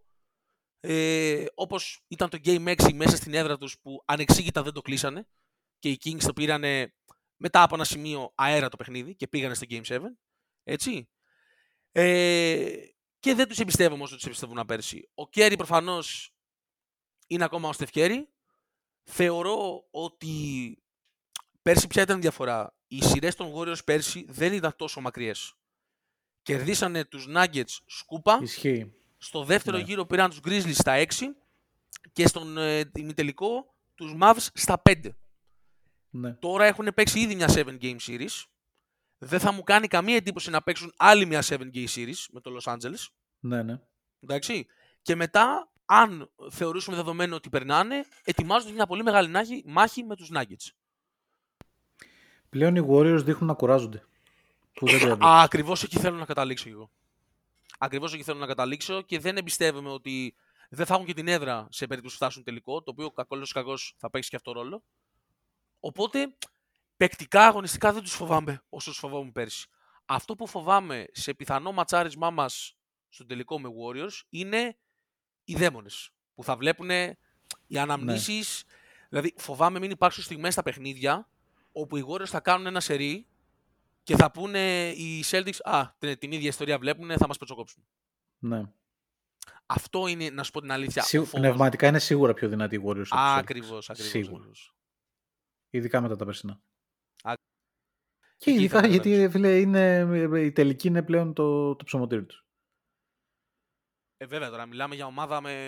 Δεν υπάρχει πιο έμπειρη ομάδα αυτή τη στιγμή στον κόσμο Όχι, δεν υπάρχει, όχι. σε τέτοιες καταστάσεις από τους Warriors και στο Game 7 το δείξανε έτσι. Δυο αδυναμίες δείξαν οι Kings, κάνανε ένα σερί, τους πήραν το παιχνίδι. Τελείωσε. Δεν το αφήσανε καν να, να γυρίσει. Δεν, δεν επιτρέψανε, δεν δώσανε πάτημα. Από ό,τι καταλαβαίνω, Αντώνη, εσύ σε κάθε, περι- σε κάθε περίπτωση. Τέλος πάντων, βλέπεις ότι το μεγάλο φαβορή από τη Δύση είναι οι Nuggets. Ναι. Οπότε πάμε για, για τελικούς Celtics Nuggets.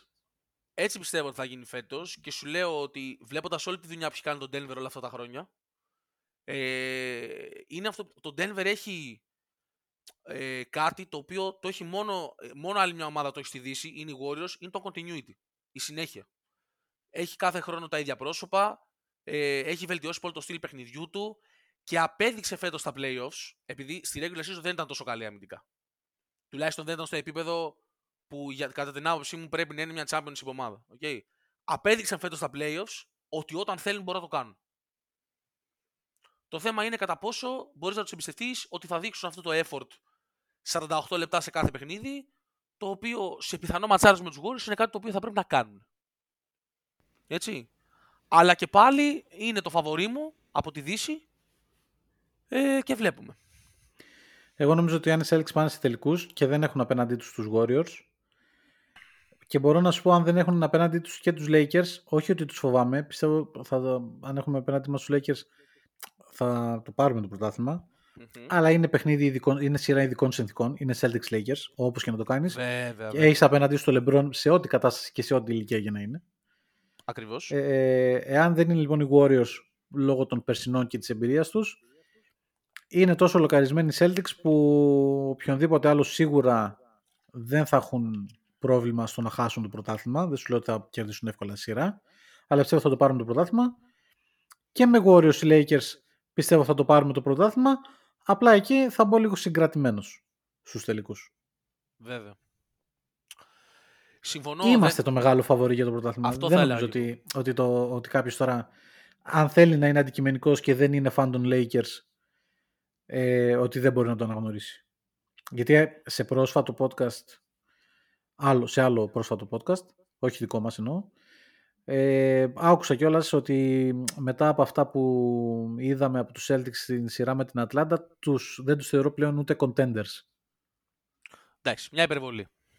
Δεν είναι υπερβολή μόνο τώρα, είναι ε, εμπάθεια. Ξέρεις τι γίνεται, αυτό ο άλλος θέλει και λίγο να το πιστέψει. Καταλάβεις τι Α, γίνεται; ε, ναι, είναι ο πόθο, είναι, είναι η η θέληση. Θέλει, θέλει και λίγο να Αυτό. το πιστέψει, βέβαια. Ρε, εντάξει. Αυτό. Δηλαδή, και- σίγουρα και εμένα με- στο, σε αυτό που βλέπουμε από τους Lakers, σίγουρα με επηρεάζει και η αντιπάθειά μου προς τους Lakers Βέβαια. και ίσως τους υποτιμώ. Δηλαδή, δεν τους έχω τόσο σαν τόσο καλή ομάδα όσος ίσως είναι. Ναι, Ε, εγώ το αναγνωρίζω. καταλαβαίνω τι λες. Ε, εγώ νομίζω ότι έπεσα και εγώ λίγο θύμα αυτού που συζητάμε και έπεσα θύμα με το που αποκλείστηκαν οι Bucks. Γιατί στο μυαλό μου, με το που αποκλείστηκαν οι Bucks, λέω ότι ωραία, είμαι- έχουμε το πλεονέκτημα έδρας, είμαστε το αδιαφιλονίκητο φαβορή για το πρωτάθλημα, δεν έχουμε χρόνο και χώρο για μαλακίες, να το πω έτσι. Okay? Και ήρθε το Game 1 με τη Φιλαδέλφια και ήταν ένα πολύ μεγάλο reality check για μένα γενικά. Και νομίζω Ναι. για κάθε fan των Celtics ότι φίλε μου έχουμε πολύ δρόμο ακόμα. Ε, πρέπει one game at a time αυτό που λέμε. Παιχνίδι τη Ε, φορά. εμέ- εμένα, εμένα δεν με άγχωσε το πρώτο παιχνίδι με τη Φιλαδέλφια. Εμένα με άγχωσε ο αποκλεισμός των Bucks. Ο- Στο ότι έχουμε πολύ δρόμο ακόμα και πάμε ένα παιχνίδι τη φορά. Γιατί και οι Bucks, το είπε και ο Γιάννης, έπαιζαν για να πάρουν το πρωτάθλημα. Το Miami έπαιζε για να κερδίσει τους Bucks. Αν μπούμε στη διαδικασία παίζουμε για να κερδίσουμε το πρωτάθλημα και δεν είμαστε συγκεντρωμένοι όπως ήμασταν στα δύο πρώτα παιχνίδια με την Ατλάντα, στο τέταρτο παιχνίδι και στο έκτο με την Ατλάντα και στο δεύτερο και το τρίτο με τη Φιλαδέλφια, ε, δεν το αποκλείω να φάμε κανένα κάζο. Αλλά δεν το θεωρώ πιθανό γιατί έχουμε δείξει ότι όταν παι- είμαστε με την πλάτη στον τοίχο δεν παθαίνουμε bugs αλλά αντιδράμε και είμαστε εκεί και τα παίρνουμε. Δεν θα διαφωνήσω σε αυτό που λες. Ε, με έχει αγχώσει εμένα λίγο φέτος η ομάδα. Και μ, με έχει αγχώσει και από στιγμές σε παιχνίδια που τελικά κερδίσαμε. Αν θυμάμαι, ήταν ίσως το Game 3 στην Ατ- Όχι, το Game 3 το χάσαμε. Και στο Game 4 θυμάμαι στην Ατλάντα με είχαν αγχώσει λίγο. Γενικά έχουν υπάρξει στιγμές που λες ότι ρε φίλε δεν μπορείς να παίζεις έτσι. Αλλά και πάλι θα συμφωνήσω σε αυτό που λες ότι τελικά τους εμπιστεύομαι. Ε, θα κάνουν γκέλες. Δεν δε, δεν θεωρώ απίθανο, δεν θεωρώ πιθανό το να μην κάνουν άλλη γκέλα. Ε, αλλά όντως και εγώ τελικά νομίζω ότι έχω μια πίστη ότι θα τα καταφέρουν τελικά. και Στα θα δύσκολα τους Celtics τους εμπιστεύομαι. κερδίσουν. Μμ, Αυτό. Στα εύκολα, όχι. ναι. Στα φαινομενικά εύκολα. έστω. ναι, ναι, ναι, καταλαβαίνω απόλυτα. Στα δύσκολα τους εμπιστεύομαι απόλυτα. Καταλαβαίνω Γιατί εμπιστεύονται και αυτοί τους εαυτούς τους και γίνονται ομάδα. Που στα άλλα παιχνίδια δεν είναι. Τι άλλο; Ε, εγώ είχα κάτι στο μυαλό μου. Ε, ήθελα λίγο να συζητήσω τον, α, ε, την απόλυση του Coach Bud και ήθελα να πω το εξής. Ε, αρχικά, αν το δούμε καθαρά, ρε παιδί μου, μπασκετικά, ε, αποκλειστικά, ναι, μπορώ να συμφωνήσω ότι ήταν η καλύτερη δυνατή κίνηση για το franchise των Bucks. Απλά δεν μου άρεσε, ρε παιδί μου, δεν μου άρεσαν δύο πράγματα. Πρώτον, δεν μου άρεσε το ότι έγινε όλο αυτό εν μέσω της, ε, μ, της κατάστασης που αντιμετωπίζει ο coach Bud, ρε παιδί μου, που έχασε τον αδερφό του σε δυστύχημα, αν δεν κάνω λάθος. Ναι, σε Ε, τροχαίο. σε τροχαίο. Ε, και δεν μου άρεσε και η αντίδραση των φίλων των Bucks, είτε αυτοί ήταν Έλληνες είτε ήταν μη Έλληνες στα social media, ότι ξέρεις, δεν μου άρεσε αυτό το ότι πανηγυρίζανε, λες και έγινε το καλύτερο δυνατό πράγμα που θα μπορούσε να γίνει για το franchise τους, γιατί καλώς ή κακώς ε, σε κανένα σύμπαν δεν μπορούμε να πούμε ότι αυτό που συνέβη στον Coach Bud δεν τον επηρεάσει στη σειρά και δεν έπαιξε ένα ρόλο στην κακή εικόνα που είχε. Το αντεπιχείρημα σε αυτό είναι ότι έχει δείξει και κακή εικόνα και σε προηγούμενες σειρές που δεν υπήρξε αυτή η συνθήκη και το ακούω. Δεύτερο αντεπιχείρημα είναι το ότι σε καμία περίπτωση ο coach Bar δεν ήταν ο μοναδικός λόγος που οι Bucks έχασαν τη σειρά. Είπες και εσύ πριν πολύ σωστά ότι ο Γιάννης σε κρίσιμα σημεία ήταν πάρα πολύ κακός. Και τρίτον, πα- δεν δεν πάβουμε να μιλάμε για τον προπονητή που οδήγησε την ομάδα στο πρώτο της πρωτάθλημα μετά από 50 χρόνια. Έτσι. Ε, κοίταξε. Εάν ήμουν φίλος των Bucks, το, το, ενδε- το κομμάτι τώρα του αυτοκινητιστικού δυστυχήματος του αδερφού του δεν θα το βάλω στο τραπέζι, γιατί είναι κάτι μη μπασκετικό. Είσαι επαγγελματίας, πρέπει να πας να κάνεις τη δουλειά σου. Ε, μιλάμε για βασικά πράγματα ε, που δεν έκανε. Τα οποία δεν επηρεάζονται γιατί τα κάνει πάντα. Τα έχουμε ξαναδεί, τα βασικά τα βλέπουμε όλα τα χρόνια. Οκ. Το ότι ο coach Bud επιλέγει να μην κάνει double team, ποτέ. Το ότι επιλέγει να μην κάνει τα κατάλληλα α, adjustments ε, μέσα στο παιχνίδι, είτε μέσα στο παιχνίδι, είτε από παιχνίδι σε παιχνίδι, δεν το είδαμε φέτος πρώτη φορά. Όντως, και βλέπουμε το, πάντα. είπα- Το είπα και εγώ νομίζω αυτό. Ναι, ναι, ναι. Το βλέπουμε πάντα. Πλέον, οι Bucks, το- τουλάχιστον έτσι φάνηκε, ε, χρειάζεται, δε- δηλαδή δεν μπορεί να στηριχθείς στο ότι εντάξει έχω το Γιάννη θα πάει να μου πάρει μόνος του τη σειρά. Μμμ. Τους Bucks τους περιμένουν. Οι Bucks είναι η πρώτη χρονιά φέτος που μπαίνουν στην post season. Ε, είναι υγιείς με το ερωτηματικό του Middleton, οκ. Και του Γιάννη μετά μέσα στην πορεία, αλλά στο, στο κρίσιμο σημείο επέστρεψε και δεν ήταν ότι η- ο τραυματισμός του τον επηρέασε τόσο, οπότε αγωνιστικά δεν ήταν καλός. Αγωνιστικά ήταν σε καλό σημείο και το δίνουν τα νούμερά του, πνευματικά δεν ήταν. Οπότε εκεί θέλεις και μία βοήθεια. Και η εμπειρία του coach Bud, γιατί είναι έμπειρος προπονητής και είναι από τους καλούς προπονητές της λίγκας. Δεν είναι ταβερνιάρης σε καμία περίπτωση. Αλλά ε, είναι πρόβλημα το να μην προσαρμόζεσαι στα δεδομένα του αντιπάλου σου. Δεν νομίζω ότι είναι θέμα αλαζονίας, αλλά δεν μπορείς να βλέπεις, να αφήνεις μάλλον τον Jimmy Butler σε δύο αγώνες να σου βάζει 98 πόντους και να μην κάνεις τίποτα. Δεν γίνεται στο τελευταίο παιχνίδι μέσα στην έδρα σου που είσαι μπροστά με δύο πόντους και θέλει δυόμιση δευτερόλεπτα για να λήξει αναπόφευκτα το Μαϊάμι θα πάει να κάνει λόμπα ή θα, ή θα πάει σε σκοτωμένο σουτ από τα 10 μέτρα ή θα πάει να, μπει με, να κάνει λόμπα για να μπει το καλάθι ξέρω εγώ με ένα φόλο με κάτι. Δεν μπορείς να βγάλεις έξω τον καλύτερο rim protector σου, τον Brook. Είναι έγκλημα, δεν γίνεται. Δεν συζητάω τώρα, δεν πήρε το time out ε, όταν έμεναν, ε, να- έμενε 1,5 δευτερόλεπτο τώρα ε, επίθεση στους Bucks. Οκ, και να το έχεις πάρει δεν θα άλλαζε κάτι. Δεν μένω σε αυτό. Ναι, έχει πολύ έμπειρους παίκτες, ε, έχουν πολύ έμπειρους παίκτες οι Bucks για να μπορούν να διαχειριστούν μια κατάσταση που ένα παιχνίδι πάει να γυρίσει από το μείον 15 και δείχνουν ότι δεν μπορούν να τη διαχειριστούν. Δεν έχει σε αυτό ευθύνη ο, Bud, ο coach Bud. Αλλά έχει στο ότι δεν τους δίνει τα εργαλεία να το κάνουν. Ε, Νομίζω ότι είναι σωστή η απόφαση να τον διώξουν. Εγώ δεν ήθελα να σου πω την αλήθεια να τον διώξουν, γιατί ε, ανατρέπει τώρα κάποια δεδομένα στην Ανατολή, αλλά δεν είμαι σίγουρος ότι η επόμενη μέρα για τους Bucks θα είναι καλύτερη. Δηλαδή και ο Nick Nurse να έρθει, πάμε σε κάτι εντελώς διαφορετικό. Που οι Bucks όσο είναι στο επίπεδο που είναι τώρα, που αντικειμενικά είναι από τις καλύτερες ομάδες στο NBA και είναι σοβαροί ανταγωνιστές ε, και διεκδικητές του τίτλου τα τελευταία τουλάχιστον τέσσερα χρόνια το έκαναν με ένα στυλ παιχνιδιού που το έφερε ο coach Bud. Ακριβώς. Τώρα Και- τι θα δούμε; Και πάνω σε αυτό Μπορεί που να λες, αυτό που θα δούμε να είναι πολύ καλύτερο και τρομακτικό. Αλλά είναι ένα ρίσκο όπως και να το κάνεις. Συμφωνώ. Και πάνω σε αυτό Και που με λες- προβληματίζει πολύ, για να, για να κλείσω, Ναι, ναι, βέβαια. με προβληματίζει, με προβληματίζει, εάν ήμουν φίλος των Bucks θα με προβλημάτιζε, ότι ο Γιάννης τον έδωσε τόσο στεγνά. Ναι. Λοιπόν, αρχικά, ε, για να κλείσουμε το θέμα με τον Bud, ε, το ένα βασικά aspect.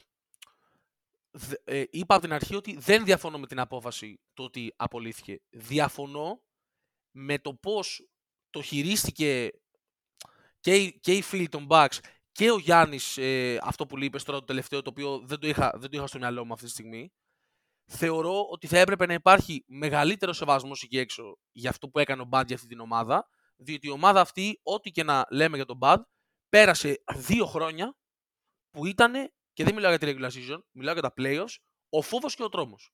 Ο ένας όνος ήταν το 21, στο οποίο ξεκινήσανε την post season run τους, ξορκίζοντας το δαίμονα του Miami με σκούπα, που την, την, την προηγούμενη χρονιά τους είχαν κάνει το κάζο της ζωής τους. Συνεχίσανε με Game 7 νίκη μέσα στο Brooklyn και μετά εντάξει, περάσαν από μια ψιλοαδιάφορη σειρά με την Ατλάντα που Επειδή Οκ. όμως το μπάσκετ εξελίσσεται, ε, δεν νομίζω ότι πρέπει να Συγγνώμη. παίρνουν στα δεδομένα. Τα δεδομένα. Συμφωνώ.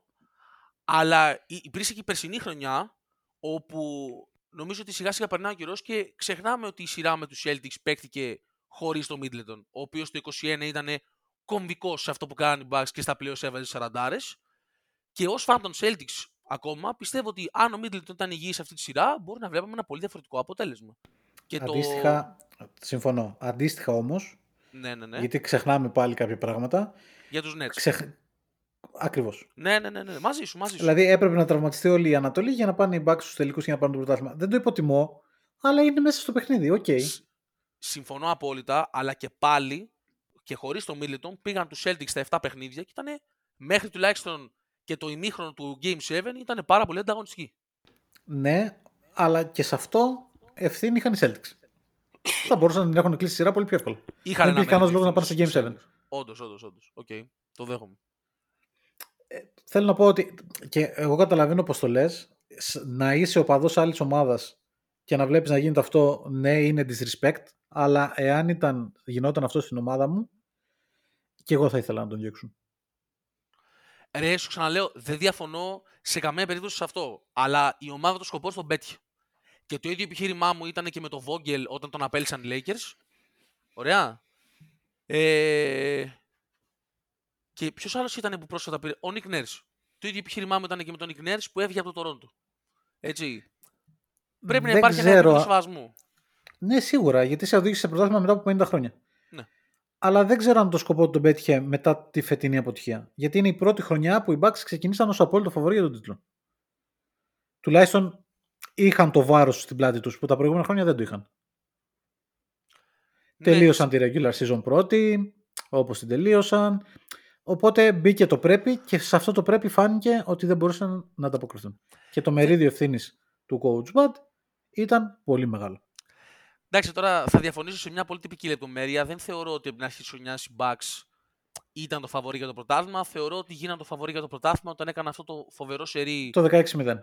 ναι, στο δεύτερο κομμάτι της regular Εντάξει, season. πάντως από την αρχή της χρονιάς περιμέναμε όλοι τελικούς Ανατολής Bucks Celtics και, ξε... και λέγαμε ότι όποιος περάσει είναι ο πρωταθλητής.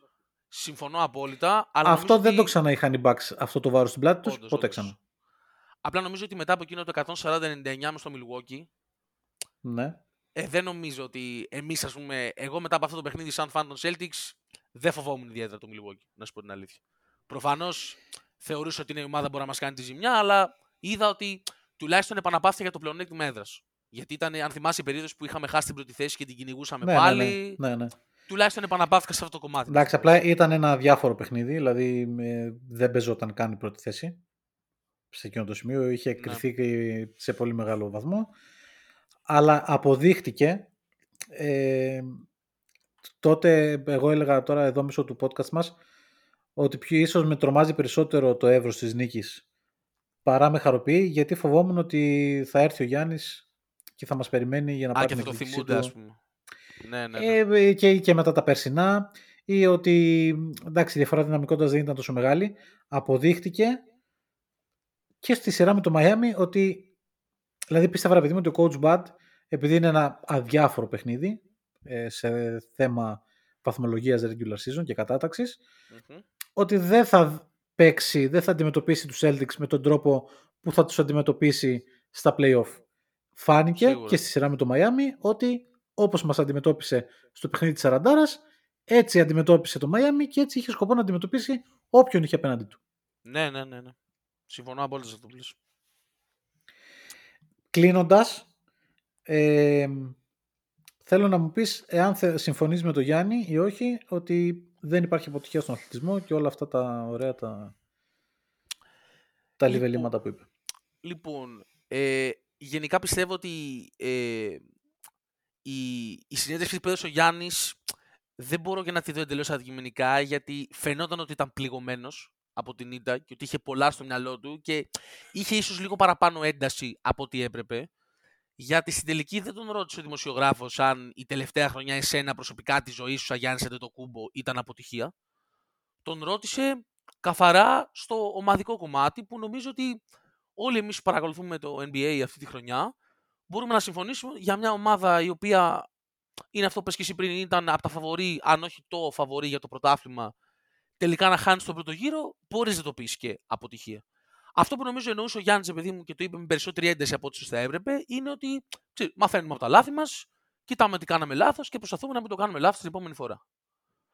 Αυτό, αυτή την εικόνα πήρα εγώ. Οπότε, ξέρεις, συμφωνώ εν μέρη, διαφωνώ εν μέρη. Σίγουρα καταλαβαίνω ότι ήταν πληγωμένο. Ότι ήταν στεναχωρημένος και ότι ξέρεις, δεν το αντιμετώπισε με ψυχραιμία την ερώτηση. Αυτό, αυτή την εικόνα πήρα εγώ. Συμφωνώ με αυτό που λες. Ε, δεν υπάρχει η δήλωση, δηλαδή δεν ανταποκρίνεται καν στην πραγματικότητα η δήλωση δεν υπάρχει αποτυχία στον αθλητισμό. Δεν Ναι. γίνεται αυτό. Δηλαδή αν δεν υπάρχει αποτυχία δεν υπάρχει επιτυχία. Δεν Σωστό είναι, αυτό που λες. ναι, δεν είναι κακό να παραδεχτούμε ότι αποτύχαμε. Δεν υπάρχει άνθρωπος να μην έχει αποτύχει στη ζωή τους σε οτιδήποτε. Μμμ. Ε, και δεν υπάρχει ε, άνθρωπος που να μην έχει επιτύχει σε κάτι στη ζωή του. Ακριβώς. Ε, δηλαδή, μειώνεις την επιτυχία λέγοντας ότι δεν υπάρχει αποτυχία. Είναι το ένα. Την επιτυχία που ο ίδιος έχεις. Γιατί είσαι ένας επιτυχημένος άνθρωπο και σαν Βέβαια. άνθρωπος, σαν προσωπικότητα και σαν αθλητής. Είσαι απόλυτα επιτυχημένος. Δεν θα κρίνει κανείς την καριέρα σου και θα σου πει ότι είσαι αποτυχημένος γιατί αποκλείστηκες φέτος στον πρώτο γύρο των playoff από το 8ο Μαϊάμι. Κανένας δεν θα πει ότι ο Γιάννης είναι ένας αποτυχημένος αθλητής. Ήταν αποτυχημένη η σεζόν. Ε, επίσης το δεύτερο που διαφωνώ με τον Γιάννη είναι ε, ότι ε, δεν πήρες προαγωγή φέτος. Ήταν αποτυχημένη η χρονιά σου στη δουλειά. Ε, εξαρτάται από τους στόχους. Δηλαδή, Μμμ. γιατί ακούω επίσης ότι δηλαδή 29 ομάδες είναι αποτυχημένες και η μία είναι επιτυχημένη. Μα δεν πάνε 29 ομάδες για το πρωτάθλημα. Ακριβώς. Οι Sacramento Kings είχαν Αυτό απόλυτα ακριβώς επιτυχημένη σκέφτηκα χρονιά. και εγώ τώρα. Εννοείται. Ακα- ακα- απόλυτα επιτυχημένοι. Οι Lakers αυτή τη στιγμή στο επίπεδο που είναι και ας αποκριστούν από τους Warriors έχουν μια επιτυχημένη χρονιά. Οι Celtics αν δεν πάρουν το πρωτάθλημα σε όποιο σημείο και να το φτάσουν από εκεί πέρα αν δεν το πάρουν είναι αποτυχημένη χρονιά. Συμφωνώ. Θέτεις στόχους και το αν είναι επιτυχημένη χρονιά σου ή όχι εξαρτάται από το αν τους εκπληρώνεις ή όχι. Οι Bucks δεν είχαν θέσει σαν στόχο να πάρουν το πρωτάθλημα. Μα ο Γιάννης μόνος του είπε ότι εμείς παίζαμε για να πάρουμε το πρωτάθλημα και το Miami έπαιζε για να μας κερδίσει. Συμφωνώ. Άρα έχεις βάλει σαν στόχο το πρωτάθλημα. Και δεν, το, δεν το μαθαίνουμε τώρα. Από την αρχή της χρονιάς το λέμε. Έχει Βέβαια. βοήξει ο τόπος. Ε, δεν μπορεί να αποκλείσει από το 8ο seed στον πρώτο γύρο και να μου λες ότι δεν είναι αποτυχημένη χρονιά. Είναι ο ορισμός της αποτυχίας. Και Συμφωνώ. Τόσο αποτυχημένη χρονιά, γιατί ήταν, είναι παταγώδης αποτυχία. Και τόσο αποτυχημένη χρονιά μόνο καλό μπορεί να σου κάνει. Δεν καταλαβαίνω γιατί το ξορκίζεις και το βγάζεις από πάνω σου. Νομίζω όμως ότι τελικά αυτό εννοούσε και αυτό. Και είναι και μια δήλωση που επίσης δεν την περίμενα από τον Γιάννη. Μμ. Εγώ περίμενα ότι ο Γιάννης, σαν ηγέτης αυτής της ομάδας, θα βγει και θα πει: Ναι, είναι απόλυτα επιτυχημένη χρονιά, αποτυχημένη. Θα πάμε, θα χτίσουμε πάνω σε αυτή, θα δουλέψουμε, θα επιστρέψουμε δυνατοί και θα σας πάρουμε όλους αέρα. Ε, εγώ δεν περίμενα, στο είπα και πριν, δεν περίμενα την ένταση που είχε ο Γιάννης. Ωστόσο, με αφορμή. Την ένταση αυτό- την καταλαβαίνω. Γιατί τον ενδιαφέρει. Γιατί Ναι, ναι, ξέρει οκ. ότι είναι αποτυχία. Ναι. Και είναι κάτι που τον ενδιαφέρει και ζει γι' αυτό. Την ένταση την καταλαβαίνω. Αυτό που εμένα μου κίνησε το ενδιαφέρον είναι κάτι που είπαμε και λίγο πριν, ότι ο Γιάννης είναι η νοοτροπία του παίκτη, αν θες το ένα άκρο του διπόλου, για ποιο δίπολο μιλάμε, για την άποψη ότι εγώ θα κάνω ό,τι μου πει ο προπονητής μου. Και το συζητήσαμε λίγο πριν με αφορμή τον Jalen Brown, ο οποίος πήρε την πρωτοβουλία και είπε: Εγώ θα μαρκάρω το Harden. Και το άλλο δίπολο αυτού του φάσματος είναι πολλά χρόνια ο LeBron James, ο οποίος συστηματικά κάνει ό,τι γουστάρει. Λέει έχει στον δείξει- προπονητή του τι θα κάνει. Ναι, ναι, ναι, είναι κατά κάποιο τρόπο στο προπονητικό team και αυτός. Και η ερώτησή μου είναι. Ε, ποιο, ε, ποιο, σε ποιο δίπολο πιο κοντά θα έκλεινες εσύ, ας πούμε, τι προτιμάς να δεις από ένα superstar παίκτη; Κοίτα, σίγουρα ο LeBron έχει fans και έχει haters και έχει παίξει πολύ μεγάλο ρόλο αυτό. Ο Γιάννης δεν θεωρώ ότι έχει haters. Έχει ή ανθρώπους που τους είναι αδιάφορος ίσως ή τον συμπαθούν ή είναι fans του. Και παίζει μεγάλο ρόλο αυτό και η προσωπικότητά του και ο τρόπος που αντιμετωπίζει τα πράγματα. Ε, τι θα ήθελα να έχω στην ομάδα μου; Δεν είμαι έτοιμος να σου πω, δεν ξέρω. Δεν ξέρω. Ίσως θα ήθελα να έχω έναν απόλυτο star που θα το πάρει πάνω του στα καλά και στα κακά με το ρίσκο ότι θα φέρει καλές στιγμές και θα φέρει περισσότερες κακές. Απ' την άλλη, το άλλο, δηλαδή το στυλ Γιάννης, δεν λέω για το Γιάννη, το στυλ αυτό που περιγράφουμε, Αυτός ο πόλος που είπα και κατάλαβες. Ακριβώς. αυτό το- ναι, μπορεί να σε φέρει σε μέτριες προς καλές στιγμές και λιγότερο αποτυχημένες στιγμές. Ε, μακροπρόθεσμα και σκε... αν το σκέφτομαι μετά από 20 χρόνια και αφού έχω πάρει 5 πρωταθλήματα και έχω φάει 15 φάπες μπορεί να πω ότι εντάξει πήρα 5 πρωταθλήματα είμαι πολύ χαρούμενος με τον απόλυτο star και τον πόλο ότι αποφασίζω για τα πάντα και είμαι εγώ εδώ ο αρχηγός. Ή απ' την άλλη μπορεί να έχω δύο πρωταθλήματα ε, 16 τελικούς που τους έχασα και τρεις φάπες που είναι κάτι πιο μέτριο αλλά ήμουνα ε, κατά τη διάρκεια αυτό που- που εξελισσόταν αυτό μπορεί να ήμουν πιο ευχαριστημένος γιατί οι φάπες ήταν λιγότερες αλλά στο τέλος αν το σκεφτόμουν μετά από 20 χρόνια θα έλεγα ναι αλλά πήρα 5 πρωταθλήματα ενώ στην άλλη περίπτωση πήρα 2 ας πούμε τους τελικούς τι να τους κάνεις σε τέτοια φάση Με λίγα λόγια κρίνεται από το αποτέλεσμα. ναι, Αν ναι. δηλα- Σε ένα σύμπαν, ας πούμε, όπου... όλα κρίνονται από το καλός Βέβαια. κακός όλα από το αποτέλεσμα κρίνονται σε ένα σύμπαν, ας- σε ένα σύμπαν ας πούμε, όπου ο Holiday είχε κάνει φοβερή αμυντική σειρά στο Battle και οι Bucks είχαν περάσει, το narrative θα ήταν άλλο. Σε ένα άλλο Ακριβώς. σύμπαν, ας πούμε, όπου δεν ξέρω αν θυμάσαι ένα σκηνικό στα playoffs του 2015, στο τέταρτο παιχνίδι Bulls Cavaliers, που ήταν στο Ναι. Game 4 και ήταν πάνω οι Bulls 2-1. Και ήταν τότε που οι Cavaliers είχαν ακόμα προπονητή τον David Blatt, ναι, ε, φοβερός προπονητής, ασυζητητή νομίζω, ναι. ο οποίος είχε. Ήταν, δύο, ήταν βασικά ισοπαλία νομίζω το παιχνίδι και είχε φτιάξει ένα play στο οποίο ο Λεμπρόν έκανε την μπάσα απ' έξω. Για να πάρει κάποιος άλλος την μπάλα να κάνει το shoot. Και του είπε ο Λεμπρόν ότι όχι, δεν θα, μ, δεν θα συμβεί αυτό και θα πάρω εγώ την μπάλα και θα τη σουτάρω. Και όντω πήρε την μπάλα, τη σούταρε, την έβαλε και έκανε το 2-2. αν δεν είχε μπει Ακριβώς αυτό ήθελα να πω. Ότι... θα κάναμε άλλη συζήτηση Ακριβώς. Ότι τελικά κρίνεται εκ του αποτελέσματος. Η αλήθεια είναι βέβαια και με τον κίνδυνο ότι θα την τραβήξουμε την κουβέντα κι άλλο. Ε, η αλήθεια είναι ότι στους φετινούς Celtics ε, στα, στις στιγμές αυτές τις κρίσιμες τελευταίες θα προτιμούσα να έχω ένα LeBron που θα παίρνει την απόφαση αυτός πάνω του γιατί όταν σε όλη την regular και στα playoff όταν το παιχνίδι πάει στο όριο οι τελευταίες επιθέσεις όταν η μπάλα είναι στα χέρια των Celtics οι τελευταίες επιθέσεις και οι τελικές αποφάσεις είναι για κλάματα. Συμφωνώ, δε- δεν θα μπορούσα να συμφωνήσω περισσότερο. Το είδαμε και με την Ατλάντα πρόσφατα, το είδαμε και με, το, με την κάφα του Και με τη Brogdon στο Philadelphia Game το είδαμε. ένα- Και από τον Brogdon, έτσι, που... Δηλαδή, Εκτός από αυτό και το σχεδιασμό της τελευταίας επίθεσης, γιατί όταν έβαλε το τρίποντο Harden, είχαμε 4, 5, 6, δεν θυμάμαι πόσα δευτερόλεπτα. Για να, είχαμε, είχαμε, βέβαια. ρε, να Είχαμε. εκδηλώσουμε επίθεση. Και έγινε μια επίθεση τραγωδία. Ακόμα μια φορά. Ναι. Αυτά. Νομίζω δεν χρειάζεται γιατί θα χάσουμε και το παιχνίδι, αν το συνεχίσουμε. ναι, ναι, ναι. Ξεκινάει. ε, αυτό ήταν λοιπόν το ένατο επεισόδιο των Celticers.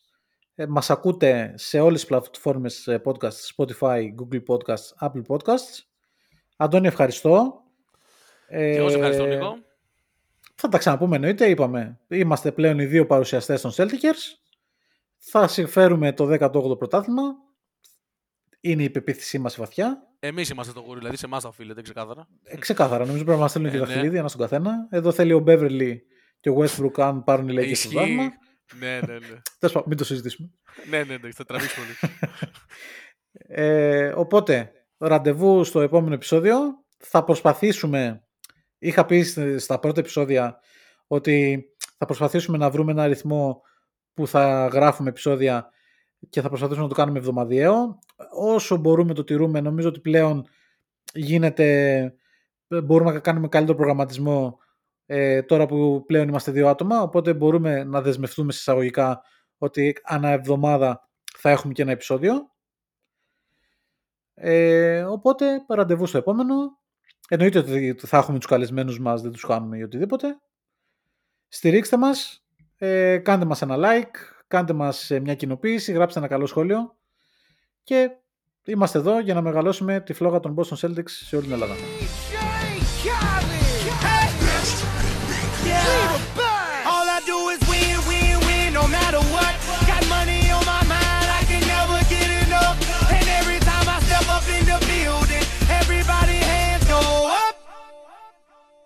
and they.